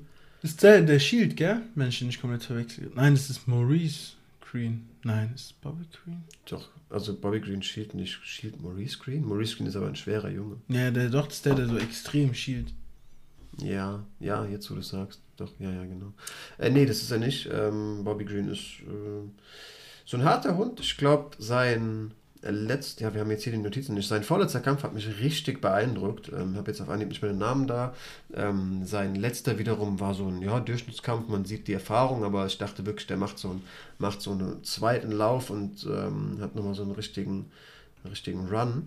Hat irgendwie stilistisch, ja, Maurice Greenshield, ähm, hat stilistisch nochmal irgendwie so neue Levels erreicht. So krass ist es nicht, der hat einen richtig guten Tag, aber ist auf jeden Fall jemand, der bereits im Octagon alles gesehen hat Ähm, wie gesagt, aber Fiziev sehr, sehr ähm, zu erwähnenswerte Newcomer, der auf, in vielen Köpfen noch nicht so Fuß gefasst hat, aber der sieht gruselig aus. Kann ich. Sollt, solltet ihr euch alle in eure Notizblöcke schreiben, das ist eins der Leichtgewichte, die natürlich trotzdem, weil die Division so, so vollgepackt ist, weil natürlich irgendwie jeder eigentlich nach oben kämpfen will und lieber Rankings klettern will, als seine Position zu verteidigen, ähm, vermutlich trotzdem noch lange Zeit ungerankt bleiben wird. Aber es ist eine dieser Jungs, wo man sich denkt, ich kann mir vorstellen, dass der auch Top 5 schlägt. Warum nicht, auf jeden Fall. Dann Jimmy Crude gegen Jamal Hill. Ähm, noch nicht offiziell, laut aber, Okamoto ja. so kommuniziert, dass das äh, in Planung ist. Beide Seiten, beide Camps haben zugestimmt, aber Tinte ist wohl noch nicht trocken, geplant für den 2. Oktober.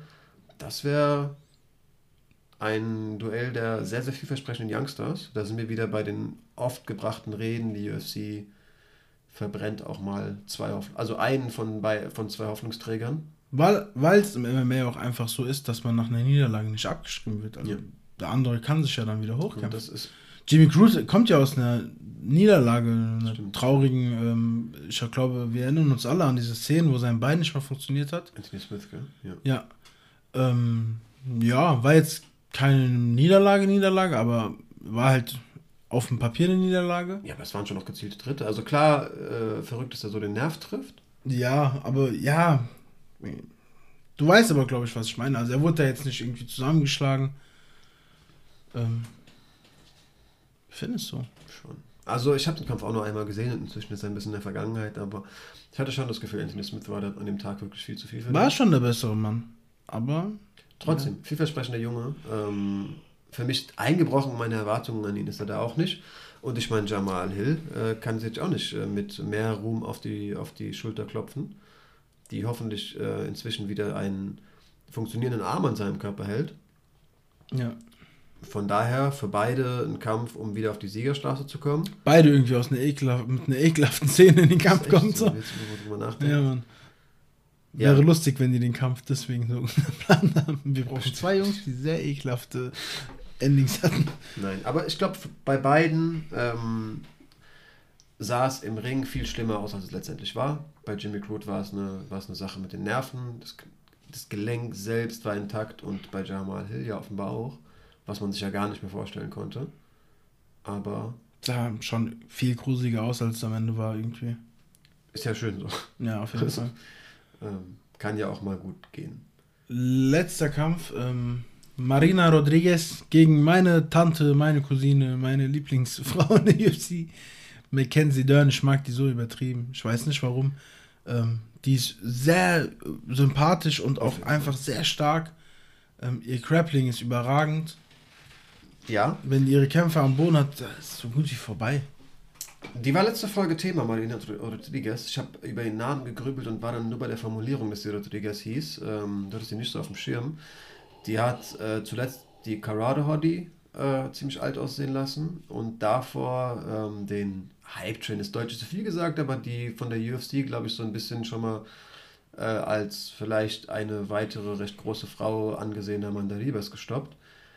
Das ist eine richtig harte Muay Thai-Kämpferin. Groß für die Gewichtsklasse. Ähm, also Mackenzie Dern wird da schnellst also schleunigst zusehen äh, müssen, die wirklich zu Boden zu bringen, denn im Stand male ich da keine Hoffnung aus. Und da kommt dann halt auch nicht so eine, wie es von ein, zwei Frauen irgendwie so geschlagene Faust, wie von, so Calderwood zum Beispiel, spreche ich einfach die Knockout Power gänzlich ab.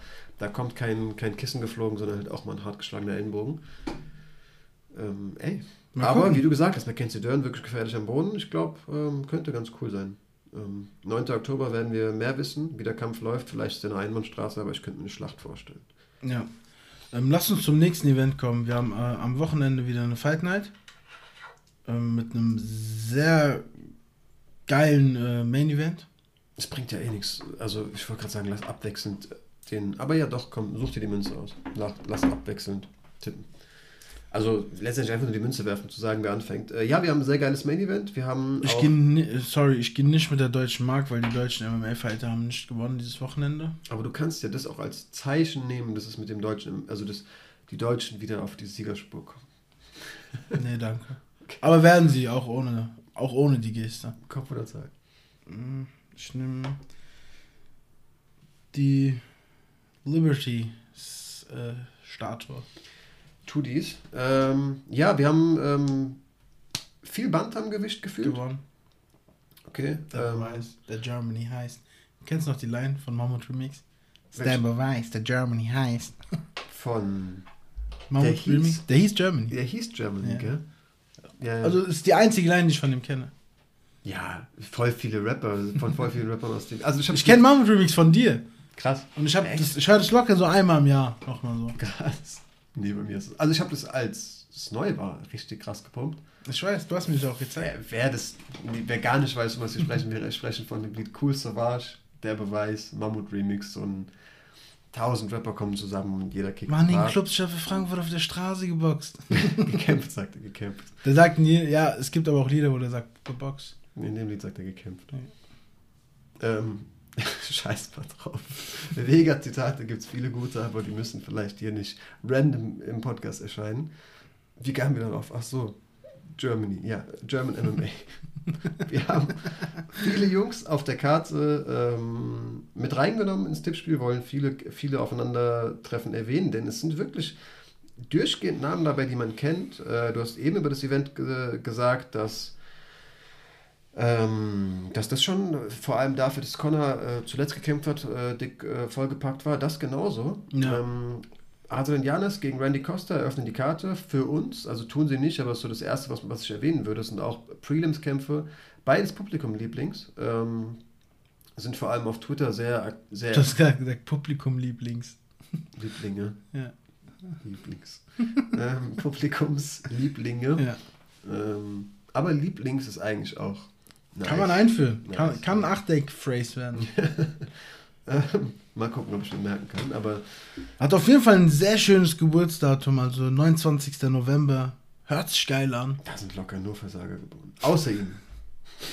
Ding ist auch da geboren. Irgendjemand von letzter Woche. Keine Ahnung mehr. Er hat jedenfalls John The Game ist an dem Tag geboren. Bisschen Respekt. Kann ich.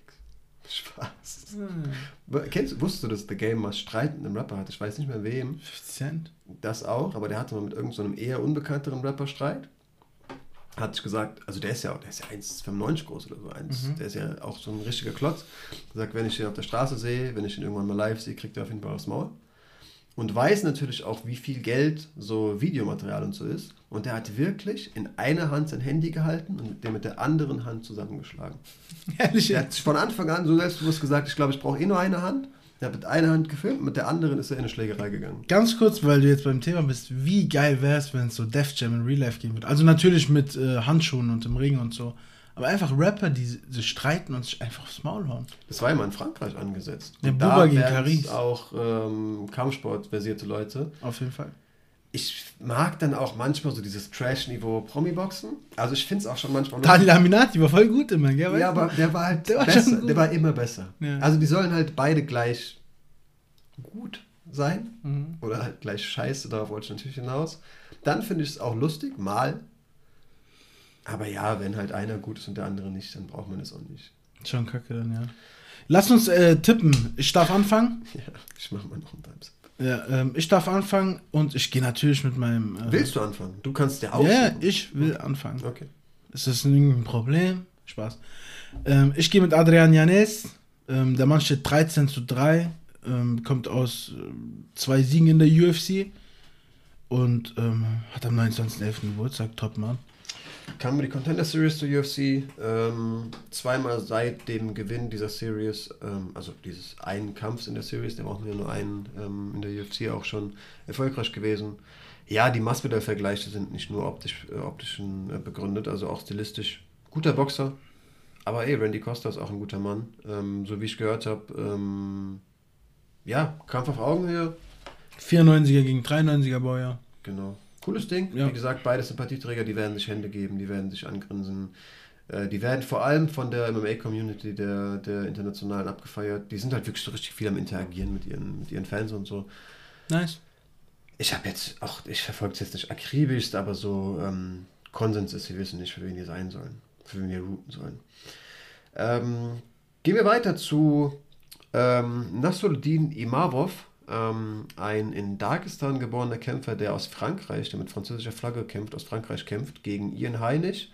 Ähm, der zumindest altbekanntes Gesicht. Ähm, auch Imamov hat man schon mal, schon mal gesehen, schon zweimal in der UFC gegen Phil Horst. Den Kampf habe ich so ganz, ganz dunkel im Kopf. Auf jeden Fall hat sich sein Name und sein Gesicht äh, in, noch mehr zugegeben eingebrannt als sein, sein Kampfstil.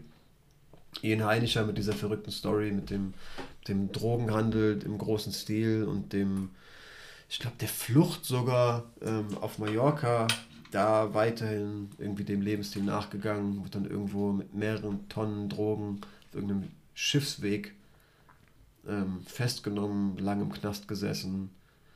Dort. Sollte so, die Gibraltar-Strecke gewesen sein, in Spanien, Marokko, glaube ich. Ja, ja, irgendwie sowas, glaube ich dort dann irgendwie, also auch allein, was ein Lifestyle, als bereits international gesuchter Drogendealer in, in Mallorca, auf Mallorca zu sein und dann weiterhin auch, da im großen Stil offenbar wirklich auch den Kram zu verkaufen, war auch wirklich, also nicht nur irgendwie, was heißt nur, aber es ähm, war jetzt nicht nur Gras, sondern irgendwie auch, ich glaube, Ecstasy-Pillen und sowas hatte ich da mal gelesen. Verrückter Lebensstil, ähm, wie das häufig so ist, im Knast dann in einem Ausmaß, das mir skurriles gläubig geworden ich erinnere mich an alte Embedded-Szenen, ich glaube gegen Calvin Gastelum, ja. Genau wie er irgendwie über einen FaceTime-Call mit so zwei, keine Ahnung, ich bin sehr schlecht im Schätzen von so einer Altersklasse, aber ich würde sagen so 12-, 13-Jährigen irgendwie Bibelverse auswendig lernt. War so ein bisschen, bisschen eigenartig für mich. Aber egal wie, der Typ hat auf jeden Fall einiges durch. Ähm, solche Lebensumstände machen häufig ja auch irgendwie ähm, stabile Gemüter, also irgendwie Stressresistenz und ähm, so diese Einstellung, ich habe schon alles gesehen, was soll mir jetzt irgendwie na, ein unbewaffneter Mann im, äh, in, einem, in einem Oktagon antun können. Irgendwie antun, genau. Schlägt harte Hände, ähm, aber ist stilistisch, glaube ich, schon auch noch nicht so weit, um irgendwie direkt oben ansetzen zu können. Es hat ja Gestelem, der auch wirklich ein guter Mann ist, ähm, mehr kann, als irgendwie sein, sein Ranking erstmal, erstmal verspricht. Hat er es ja auch bewiesen und ähm, ey, ich glaube, ich glaube an den, den jungen Dagestani aus Frankreich, auch wenn der gegen Phil Horst einen kürzeren ziehen musste. Ähm, hoffe ich da vielleicht auch, kann sein, dass da irgendwie so ein bisschen, bisschen der, der Europäer in mir durchkommt, der da meinen Pick mit beeinflusst, aber ich gehe auf Imavov. Ähm, ich glaube, Ian Heinisch ist zwar sehr kräftig, aber ähm, hat seine Lücken und ich hoffe einfach mal, dass er die seit Dezember, äh, seit, seit Februar, ich lese die ganze Zeit Decision und denke, wir haben uns da Dezember vermerkt, seit Februar nicht schließen konnte. Also gehst du mit Imamov? Yes. Okay. Im nächsten Kampf haben wir wieder einen Dagestani. Ähm, Abdurachimov Shamil gegen Chris Dawkins, den mit Abstand schönsten Body der UFC. Sakai gibt ihm schon noch gute Konkurrenz. Ja, ja, aber bei, ich weiß nicht, Dawkins hat auch schon ziemlich große Nippel und so, ne? Ja, das muss krankheitsbedingt irgendwie passiert sein. Also du siehst ja auch genetisch, sein direkter Bruder Kyle Dawkins kämpft, glaube ich, im maximalen Mittelgewicht. Ich glaube sogar Welter. Ja. Und sieht halt deutlich besser aus. Es kann nicht nur sein, dass Chris Dawkins Kuchen und Cheeseburger mag. Ähm, ich schätze, der wird irgendwie auch krankheitsbedingt mal sehr viel zugenommen haben. Sein Bauch lässt ja auch vermuten, dass da eine Zeit lang sogar noch deutlich mehr dran hing. Ja. Ey, ähm, ähm, aber der kommt, also der hat gute sagen, Jungs weggehauen. Also der hat gegen Olenik gewonnen. Der ist kein Niemand. Ähm, gegen Rodrigo Nascimento, der auf der letzten Karte äh, den Opener gemacht hat im Heavyweight. Ja. Ähm, Parker Porter, ähm, alle drei Kämpfe auch durch K.O. oder TKO gewonnen. Genau, da, so, so wollte ich jetzt auch mal gerade meine Rede drehen. Also ähm, klang jetzt so, als ob wir den niedermachen. Ähm, sportlich kann der schon was. Auf jeden Fall. Sein Gegner äh, Shamil Abdurrahimov gegen Marcin Tibura und Andrei Alowski gewonnen. Äh, das sind auch gute Namen. Verloren gegen Curtis Blades. Das darf passieren. Blades Eben. ist ein Topmann. Ähm, und ich gehe einfach mal mit dem Dagestani. Hätte ich auch gemacht. Also ich halte ihn auch irgendwie für so ein bisschen versierter ähm, gegen Curtis Blades, wie du gesagt hast. Also darf man ringerisch auch mal äh, kontrolliert werden und ich glaube nicht, dass Chris Dawkins da ähnliche Gefahr am Boden, also für den Bodenkampf ausstrahlt. Ich glaube schon, die werden sich Fäuste um die Ohren hauen und sehe da auch ähm, Abdurakimov ein bisschen vorne. Ich sehe gerade komplett gleich groß. Ey, könnte Spaß machen. Ich bin gespannt. Ja, Mann. Weiter geht's mit ähm, Brandon Allen gegen Boah, ich sag nur seinen Nachnamen gegen Soriano. Punaele, ist doch nicht schwer. Punaele. Ja, ich habe das H irgendwie sprechen wollen. Ähm, kennt man beide? Brandon Allen ähm, als letztes äh, Carl Robertson besiegt. Ähm, wird ja auch so ein Halbschwarzer, wird ja auch optisch zumindest auf jeden Fall was sagen. Davor gegen Sean, Sean Strickland verloren, der nach und nach beweist, dass er ähm, ein wirklich guter Mann ist. Kyle Daugos, den ähm, Bruder des eben erwähnten Chris Daugos, war ja auch sogar selbst ähm, kurz erwähnt. Äh, genauso auch über eine Decision besiegt. Ähm, ja, Carl Robertson sogar submitted. Ähm, und Soriano ähm, ist halt so ein Finisher. Ähm, Dusko Todorovic war, glaube ich, sein Debüt. Wenn ich mich nicht irre, könnte sein, dass ich da richtigen Unfug rede, aber ich meine, Soriano hat ihm da das Debüt vermiest. Ähm, ist der deutlich kleinere Mann, hat aber eine, für seine Körpergröße mit 1,80 groß, 1,89 Reichweite eine relativ große Reichweite. Ähm, also die Armlänge wird da, wird da gar nicht so viel kürzer sein. Auch wenn die letzten drei Kämpfe vielversprechender für Soriano aussehen, gehe ich auf Brandon Allen. Ich glaube, er ist ähm, von meinem ersten Bauchgefühl so ein bisschen runder, stilistisch, aber bin mir dazu gegeben auch echt nicht sicher. Okay. Ich will mal gerade sehen, ob Todorovic wirklich sein Debüt gegeben hat. Ich glaube, das war so ein Taekwondo-Stil. Eieiei, jetzt wird es wirklich ähm, schwammig. Mach gern weiter. Okay, dann kommen wir zu äh, Mickey Gall gegen äh, Jordan Williams. Ich kenne Mickey Gall durch seine Niederlage gegen Mike Perry, glaube ich, erst. Ähm, und ja, steht 6-3. Sein Gegner Jordan Williams steht 4-0. Ähm, ich muss sagen, ich kenne beide nicht besonders gut, dass ich die irgendwie kämpferisch sehr gut einschätzen kann. Ähm, nee, ich auch nicht. Ähm, ähm ich weiß ja, dass Mickey Gall so ein richtiger Brecher ist. Ja, Also der ist. Der, der geht schon vorwärts. Aber das ist auch so ein Holz, irgendwie. Ja, also. So ein holzerner Stil, so ein bisschen. Hat per Decision gegen Mike Perry verloren. Ähm, schwer zu tippen. Ich gehe mal mit Mickey Gal. Gehe ich mal mit Mickey Gal. Mhm. Hm, ich trage es gerne ein. Ja, scheiß drauf. Ich finde gerade nicht raus, aus welchem Stil er kommt. Ähm, doch, ja, Black Belt Taekwondo. Todorovic, also der Stil war richtig. Gut, dass ich dann noch eine Sache, die ich richtig im Kopf hatte, hinterhergeschoben äh, habe und mich nicht nur blamiert habe. Sein Debüt war es nicht. Ähm, aber ja, ich habe mich an den Serben so dunkel erinnert, also seinen letzten Kampf gegen Soriano. Ähm, weiter geht's. Miranda Maverick gegen Macy Barber im ähm, Fliegengewicht der Frauen. Macy Barber, ja so ein bisschen der Youngster, hatte mal angesagt, dass sie ähm, anpeilt, die jüngste Championess der UFC zu sein, ähm, musste dann spätestens gegen Alexa Grasso im Februar einsehen, dass das nichts wird. Alexa Grasso, ja eine super gute Boxerin, hat ihr da gezeigt, dass ähm, ja, die Pläne vielleicht ein bisschen zu ambitioniert waren. Ähm, wird von der UFC relativ offensiv vermarktet, aber hat mit Miranda Maverick so eine Frau, der ich irgendwie im Sport irgendwie so richtig Boshaftigkeit irgendwie zuspreche. Die sieht ähm, giftig aus, hat sie gegen äh, Julian Robertson in ihrem letzten Kampf bewiesen, auch sehr kräftig für die Gewichtsklasse und ich bin auch da natürlich kann ich komplett daneben schießen, ziemlich überzeugt, dass Maverick das macht. Ja, hätte ich auch so getippt, glaube ich. Hey, ist 13 gegen 14, also ähm, ja, aber trotzdem keine Ahnung. Für mich Maverick Future Top 5 Kämpferin. Ähm, kann sein, dass da wirklich mein Bauchgefühl aus dem letzten Kampf viel zu hoch angesetzt war. Ich habe eben gesagt, Bobby Green, dachte ich, boah, der ist auf neuen Levels und hat dann im Kampf später bewiesen, ich hatte nur einen echt guten Tag.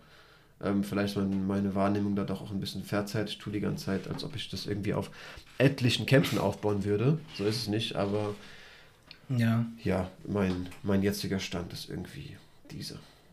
Nächster Kampf: ähm, Darren Elkins gegen Derek Minner. Ähm, was sagst du, schlimmstes Tattoo der UFC? Also mit oben auf jeden Fall, oder? Schon hart. Schon sehr schlecht. Ähm, Derek Minner geht. Ja. Darren die sind cool. El also, ich, ja. Ja, nee, die sind gut. Darren Elkins katastrophale Tattoos. Ich glaube auch einfach trocken der Grund, warum ich gegen ihn tippe.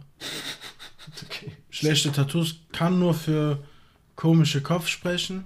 Mhm. Ein komischer Kopf spricht für einen schlechten Gameplan.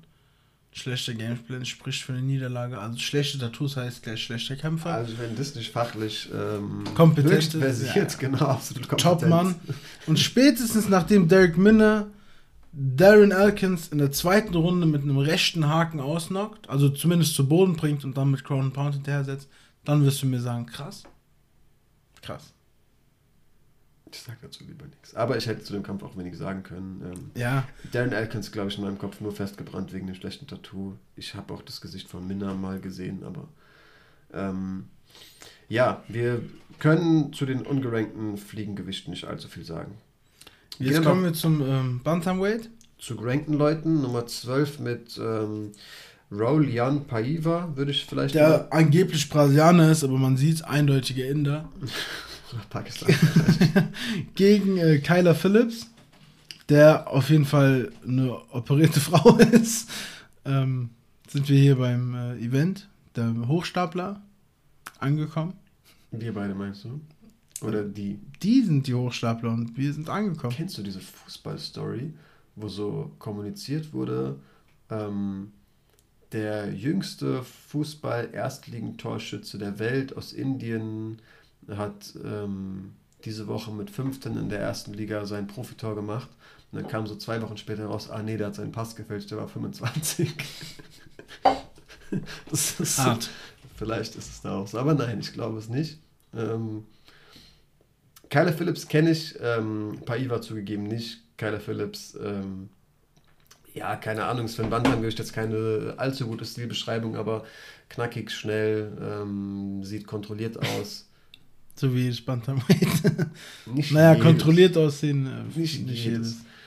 Ähm, ich hatte ihn gedanklich irgendwie als Brite abgestempelt, aber er kommt aus den Staaten. Ähm, in seinem letzten Kampf Yadong Song über eine Decision besiegt und sich damit, wie gesagt, in die Rankings auf die Nummer 14 ähm, katapultiert. Rauilan ähm, hat gegen Salgas gewonnen. Genau, ähm, gegen Sumagulov gewonnen, der ja letzte Woche mit seiner Standing Guillotine auch Eindruck gemacht hat.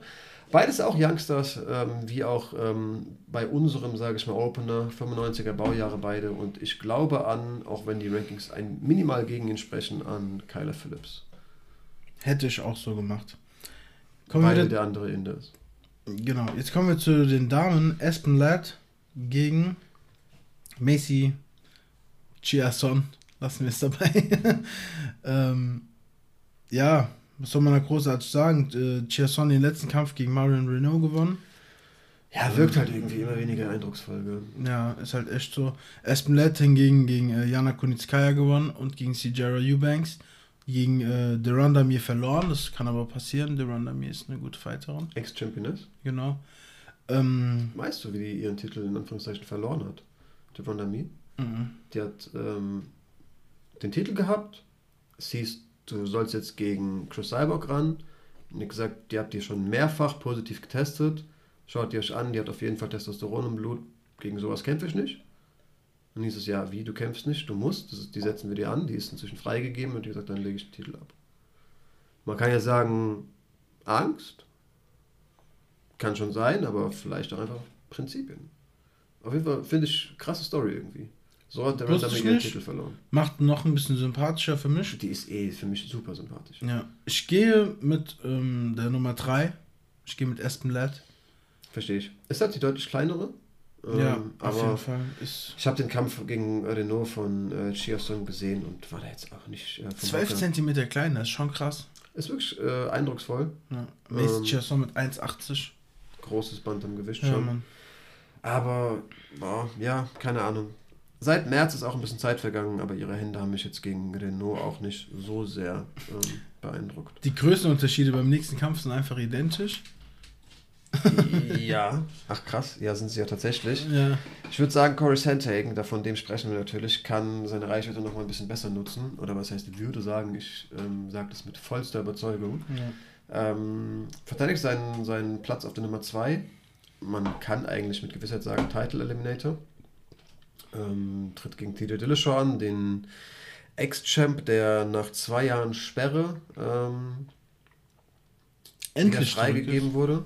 Ähm, du warst ein großer Fan von TJ Dillashaw. Also ich kann mich erinnern, als wir angefangen haben, auch so ähm, wirklich über MMA viel zu quatschen und beide interessiert zu gucken. Meinst du, ey, TJ Dillashaw, sehr krasser Typ und so, ja. gibt ihn dir, zieh ihn dir rein.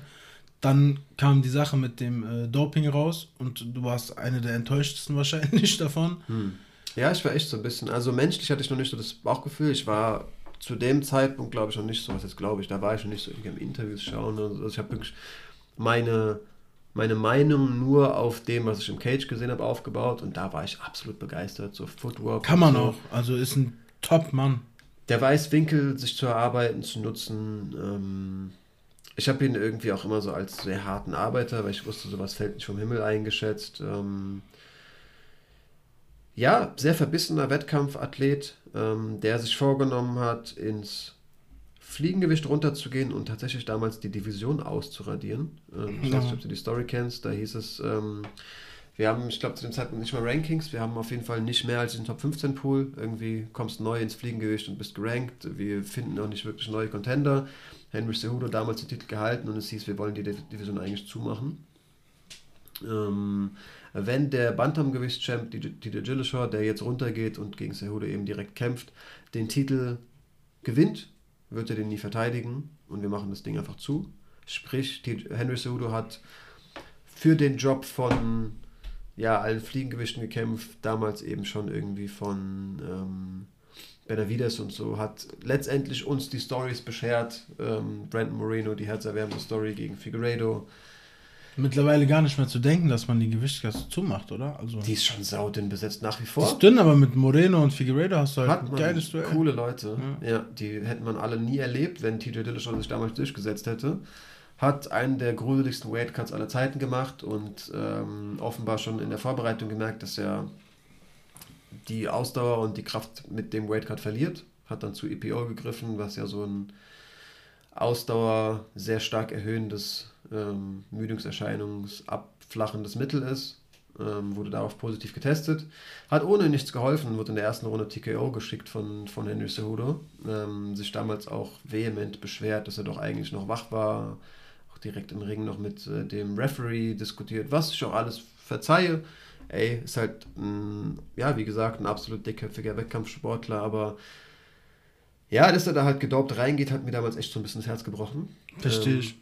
Ist auch schade. Man muss jetzt sagen, dass schon auch, wie ich gehört habe, also die USADA hat halt immer so, so B-Proben, also die nimmt dir immer zwei Proben, testet eine und friert eine ein. Also da wurden auch nochmal mit den jetzigen Mitteln, die sind ja schon führend wirklich, was so die, was so die ähm, Testmethoden wirklich von internationalen Doping, Dopingbehörden angeht, äh, sind die wirklich so die, die Vorreiter. Mhm haben jetzt mit ihren jetzigen Methoden, mit denen sie tatsächlich eben Kleinstbestände, die sie damals nicht gefunden hätten, auch die B-Proben nochmal kontrolliert und nichts gefunden.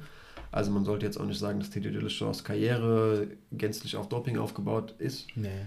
Glaube glaub ich nicht. Ähm, trotzdem ähm, ekelhafter Move auf jeden Fall. Also vor allem halt in einem Sport, in dem es irgendwie darum geht, auch seinem Kontrahenten ganz bewusst körperlichen Schaden zuzuführen, sich da unfaire, unfaire Vorteile zu erarbeiten, ist halt schon nochmal so eine, so eine Sache für sich.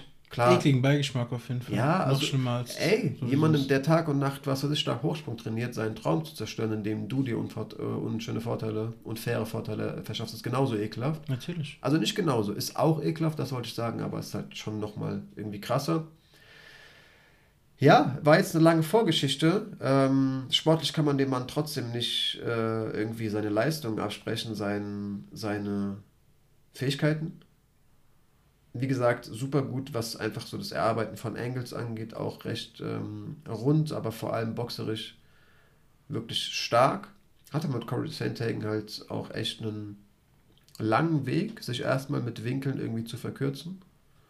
Ähm, könnte mir schon gut vorstellen, dass er es halt schafft, unter dem Jab abzutauchen und da wirklich mit Sidesteps relativ schnell mit, mit vielversprechenden ähm, Wegen zum Kopf vor, vor Curry zu stehen. Also denke schon, dass der da, da auch ähm, seine Waffen, seine, seine Messer wetzt und seine Waffen zu nutzen weiß, aber ich glaube tatsächlich, die, die Distanz, das Distanzgefühl von Santang wird zu viel sein.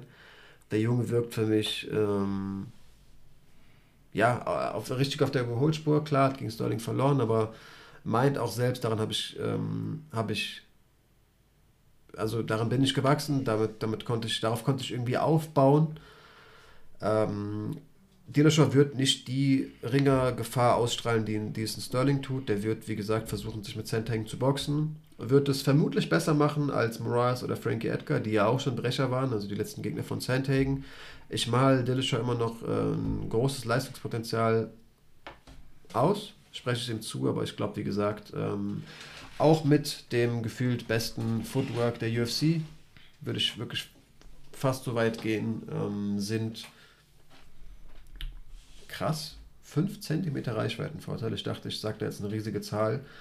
Ähm, ja, trotzdem, aber so ein Größenunterschied von 12 cm eben dennoch relativ viel. Ähm, ich sage, es schafft er nicht gegen Sandhagen.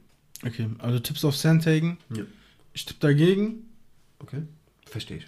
Ja, ähm, und ich habe noch einen safen Pick offen, du auch? Mhm.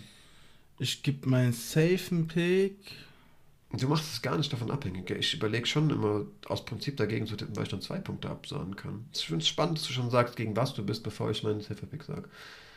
Ähm, ich bin hier überzeugt. Ich bin safe bei Miranda Maverick.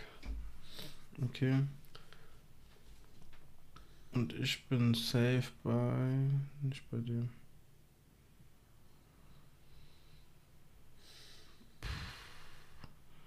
Komm, ich gehe safe mit Adrian Janis. Das ist mein Geburtstagskollege. Krass, ich habe wirklich in der Sekunde überlegt, ähm, also ich bin noch nicht ganz durch, muss nochmal die Kämpfe durchgehen, aber ich habe unabhängig von dem Pick gesagt, ich glaube, da sage ich, dass du falsch liegst. Und ähm, ja, ja, dann ist es damit auf jeden Fall beschlossen. Also ich gehe auf Randy Costa. Ähm, da wird direkt äh, zu Beginn einiges in unser Punktspiel entschieden. Wir gehen mit 4 zu 3 für mich rein.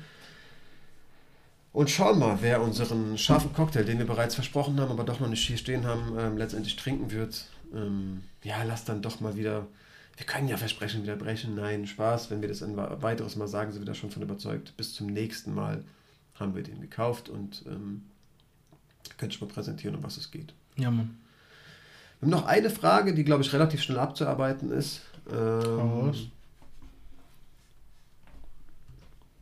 ob sie jetzt mal einfach, also hab, wir hatten noch eine Frage, kannst du dich vielleicht so äußern, die habe ich als Kommentar dann schon mal von meiner Sicht beantwortet, ähm, von Paco Loco. Meint ihr, Conor erholt sich jemals von dieser Verletzung? Zum letzten mm. Event. Naja, die Sache ist die, man weiß ja, dass Conor schon lange Knöchelprobleme hat, zumindest an, also Fußprobleme, Beinprobleme, wie man es nennen will. Ähm, und ich glaube, ganz davon weg kommst du nie wieder.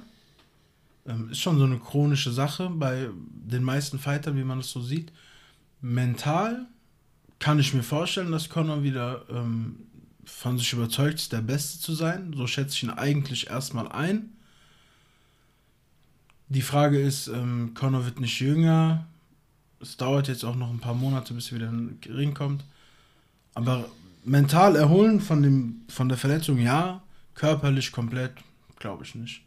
Also er wird immer Probleme haben an diesem Bein. Und vom Leistungsniveau her für die Spitze, sagst du dann auch? Nee, glaube ich nicht, dass es nochmal reicht. Ja, ich habe meine Antwort da ein bisschen vorsichtiger formuliert, aber ich glaube es auch eher nicht. Ähm, wo wir bei der Verletzung waren, die Frage, die wir eigentlich nicht beantwortet haben von äh, Sode Dersim, ähm, glaubt ihr, dass er sich wirklich vor dem Kampf am Bein verletzt hatte? Was ja jetzt gerade so Thema war, äh, ja, an dieser Stelle mega geile Folge. Auch vielen Dank für die Worte, kann man ja auch gerne mal vorlesen. Äh, danke und das Woche für Woche. Ähm, es ist uns eine Freude und der Sound geht auch einen Ticken lauter zur letzten Folge. Ähm, wir sind froh, dass wir den Sound überhaupt ähm, gerettet haben. Wir hatten da erstmals, wir haben sehr verlässliche Technik uns doch angeschafft, aber erstmals dann doch ein paar Probleme, was mit dem Umstieg von einem Ansteckmikrofon äh, für die Tyrone-Folge, für die Tyrone-Aufnahme auf wieder unsere, unser jetziges Setup ähm, irgendwie einherging. Ganz erklären kann ich es mir nach wie vor nicht, aber so war es dann eben mal. Und ich habe die Podcast-Tonspur aufs Video packen müssen und da irgendwie ein bisschen synchron legen müssen. War froh, dass es zumindest in der Form gereicht hat. Ich verstehe die Kritik, aber ähm, du, ich bin mit der Form mehr als zufrieden nach diesen ähm, Strapazien.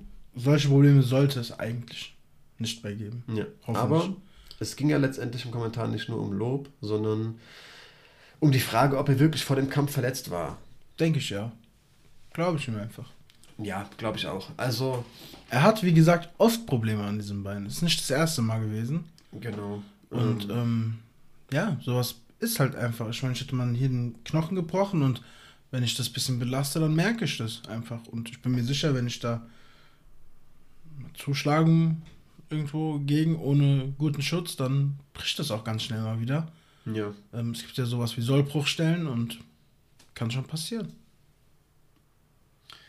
Sollbruchstellen sind, glaube ich, ein bisschen was anderes.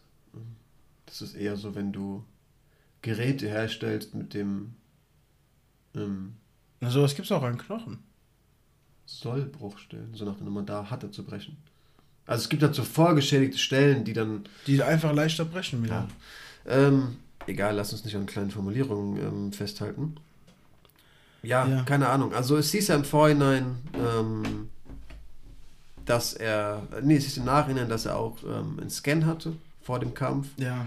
Hat jetzt auch so als kleinen Beweis ähm, ein Bild aus, ähm, aus diesen, dieser Arztpraxis, dieser Röntgen, von dieser Röntgenaufnahme in so einer Arztpraxis gepostet. Ähm, es hat sich ein offizieller Arzt der UFC dazu geäußert und meinte, ey, das ist kein, kein Schienbein, das ist ein Knöchel.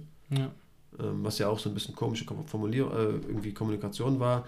Eigentlich hat man es direkt gesehen, es ist ähm, das Schienbein, aber es hieß irgendwie am Anfang die ganze Zeit der Enkel, der Enkel. Ich hatte es tatsächlich auch sogar mal als unsere Videobeschreibung lange Zeit, spricht sich den Knöchel. War natürlich das untere Schienbein. Ähm, aber der Arzt sagt, ähm, also egal was sie sich da ansehen, das Schienbein ist es nicht, das ist, das ist der Knöchel. Also vielleicht hatte er sogar andere ähm, Wehwehchen, klingt, wollte ich gerade sagen, es klingt so lächerlich machend, Probleme, ähm, Beschwerden. Aber es kann natürlich auch sein, dass man dann auch einfach einen Rundumcheck gemacht hat und da vielleicht gerade ein zweites oder ein drittes Röntgenbild sich gerade angesehen hat. Würde ich jetzt nicht als Gegenbeweis irgendwie sehen, wie das gerade für viele Leute irgendwie ähm, der Fall ist. Die meinten so, okay, der hat ja was ganz anderes kontrolliert halte ich für Schwachsinn, dass das wirklich ähm, Grund ist, das zu beweisen. Es gibt jetzt auch genauso viele Bil äh, Bilder, wie so gefühlt das halbe Schienbein irgendwie eingewickelt ist im, im Trainingscamp.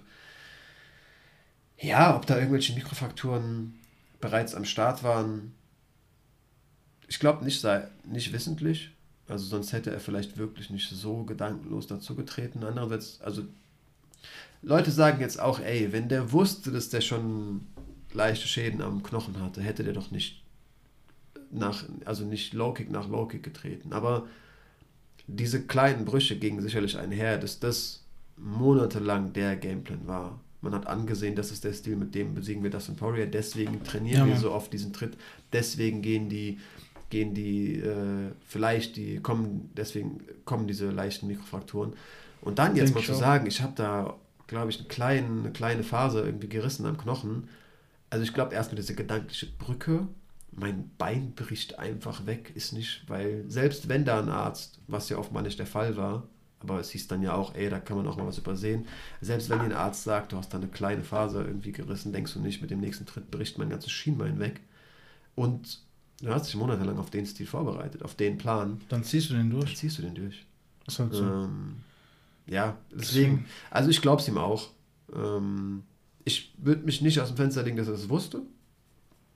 Ähm, kann ja sein, dass die Verletzung da war. Ich, er wusste irgendwie, so gut fühlt sich das nicht an, aber er war sich vielleicht nicht bewusst, dass er wirklich schon, schon kleine Stressfrakturen am Knochen vorhanden waren. Es gibt ja diese Story von Stefan Pütz, der wusste, dass sein Knie am Arsch ist, aber extra keine Diagnose wollte. Ja. In den Kampf gegangen ist, danach zum Arzt gegangen ist und der meinte, ey, du hast gerade mit dem Kreuzbandriss in den Kampf gegangen, damit du Bescheid weißt. Ja, hat er ja dann ja auch im Kampf schnell Jetzt, gemerkt. Ja, ja, ist ja durchgehend weggeknickt so. Deswegen, ja, also Connor kommt da zurück. Glaube ich ehrlich gesagt leider nicht. Also nicht mehr so an die Topspitze. Wird er mental zurückkommen? Wird er überzeugt sein davon, dass er jeden schlägt? Ja, denke ich. Ähm, und ich denke auch, dass wir ihn nochmal kämpfen sehen, auf jeden Fall. Und du glaubst auch dran, da wird schon was im Vorhinein gewesen sein. Ja, glaube ich auch dran. Denke ich auch. Ähm, so einfach bricht es nicht weg.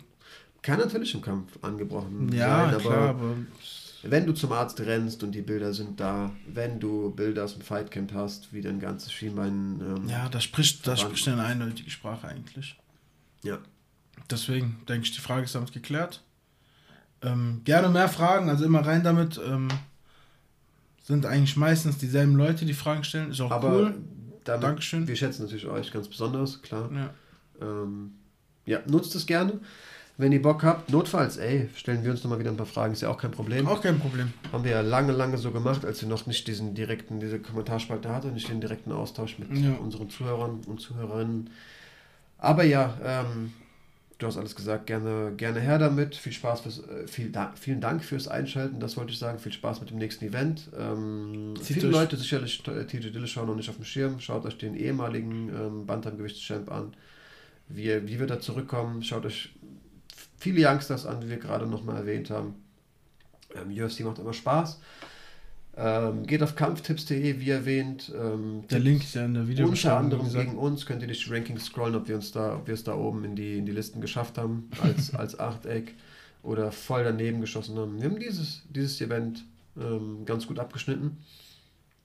Ähm, genau, ja macht die, wenn ihr denn Bock habt auf deutsches MMA, was ich jedem empfehlen würde, ist irgendwie auch nochmal cool zu hören, aus Düsseldorf, aus Mainz, so einfach irgendwie viel mehr Bezug zu haben, aus welchen Ecken die, die Jungs kommen, ähm, dann macht vielleicht auch einfach nur für den einen Monat eine Mitgliedschaft bei Fighting. Ähm, schaut euch NFC das nächste Wochenende an, wie gesagt, sogar zwei Tage. Und ähm, ja, damit ist eigentlich alles gesagt. Bleibt gesund. Danke fürs Einschalten, wie gesagt. Bis zur nächsten Folge. Macht's gut, Leute. Ciao, ciao. Peace.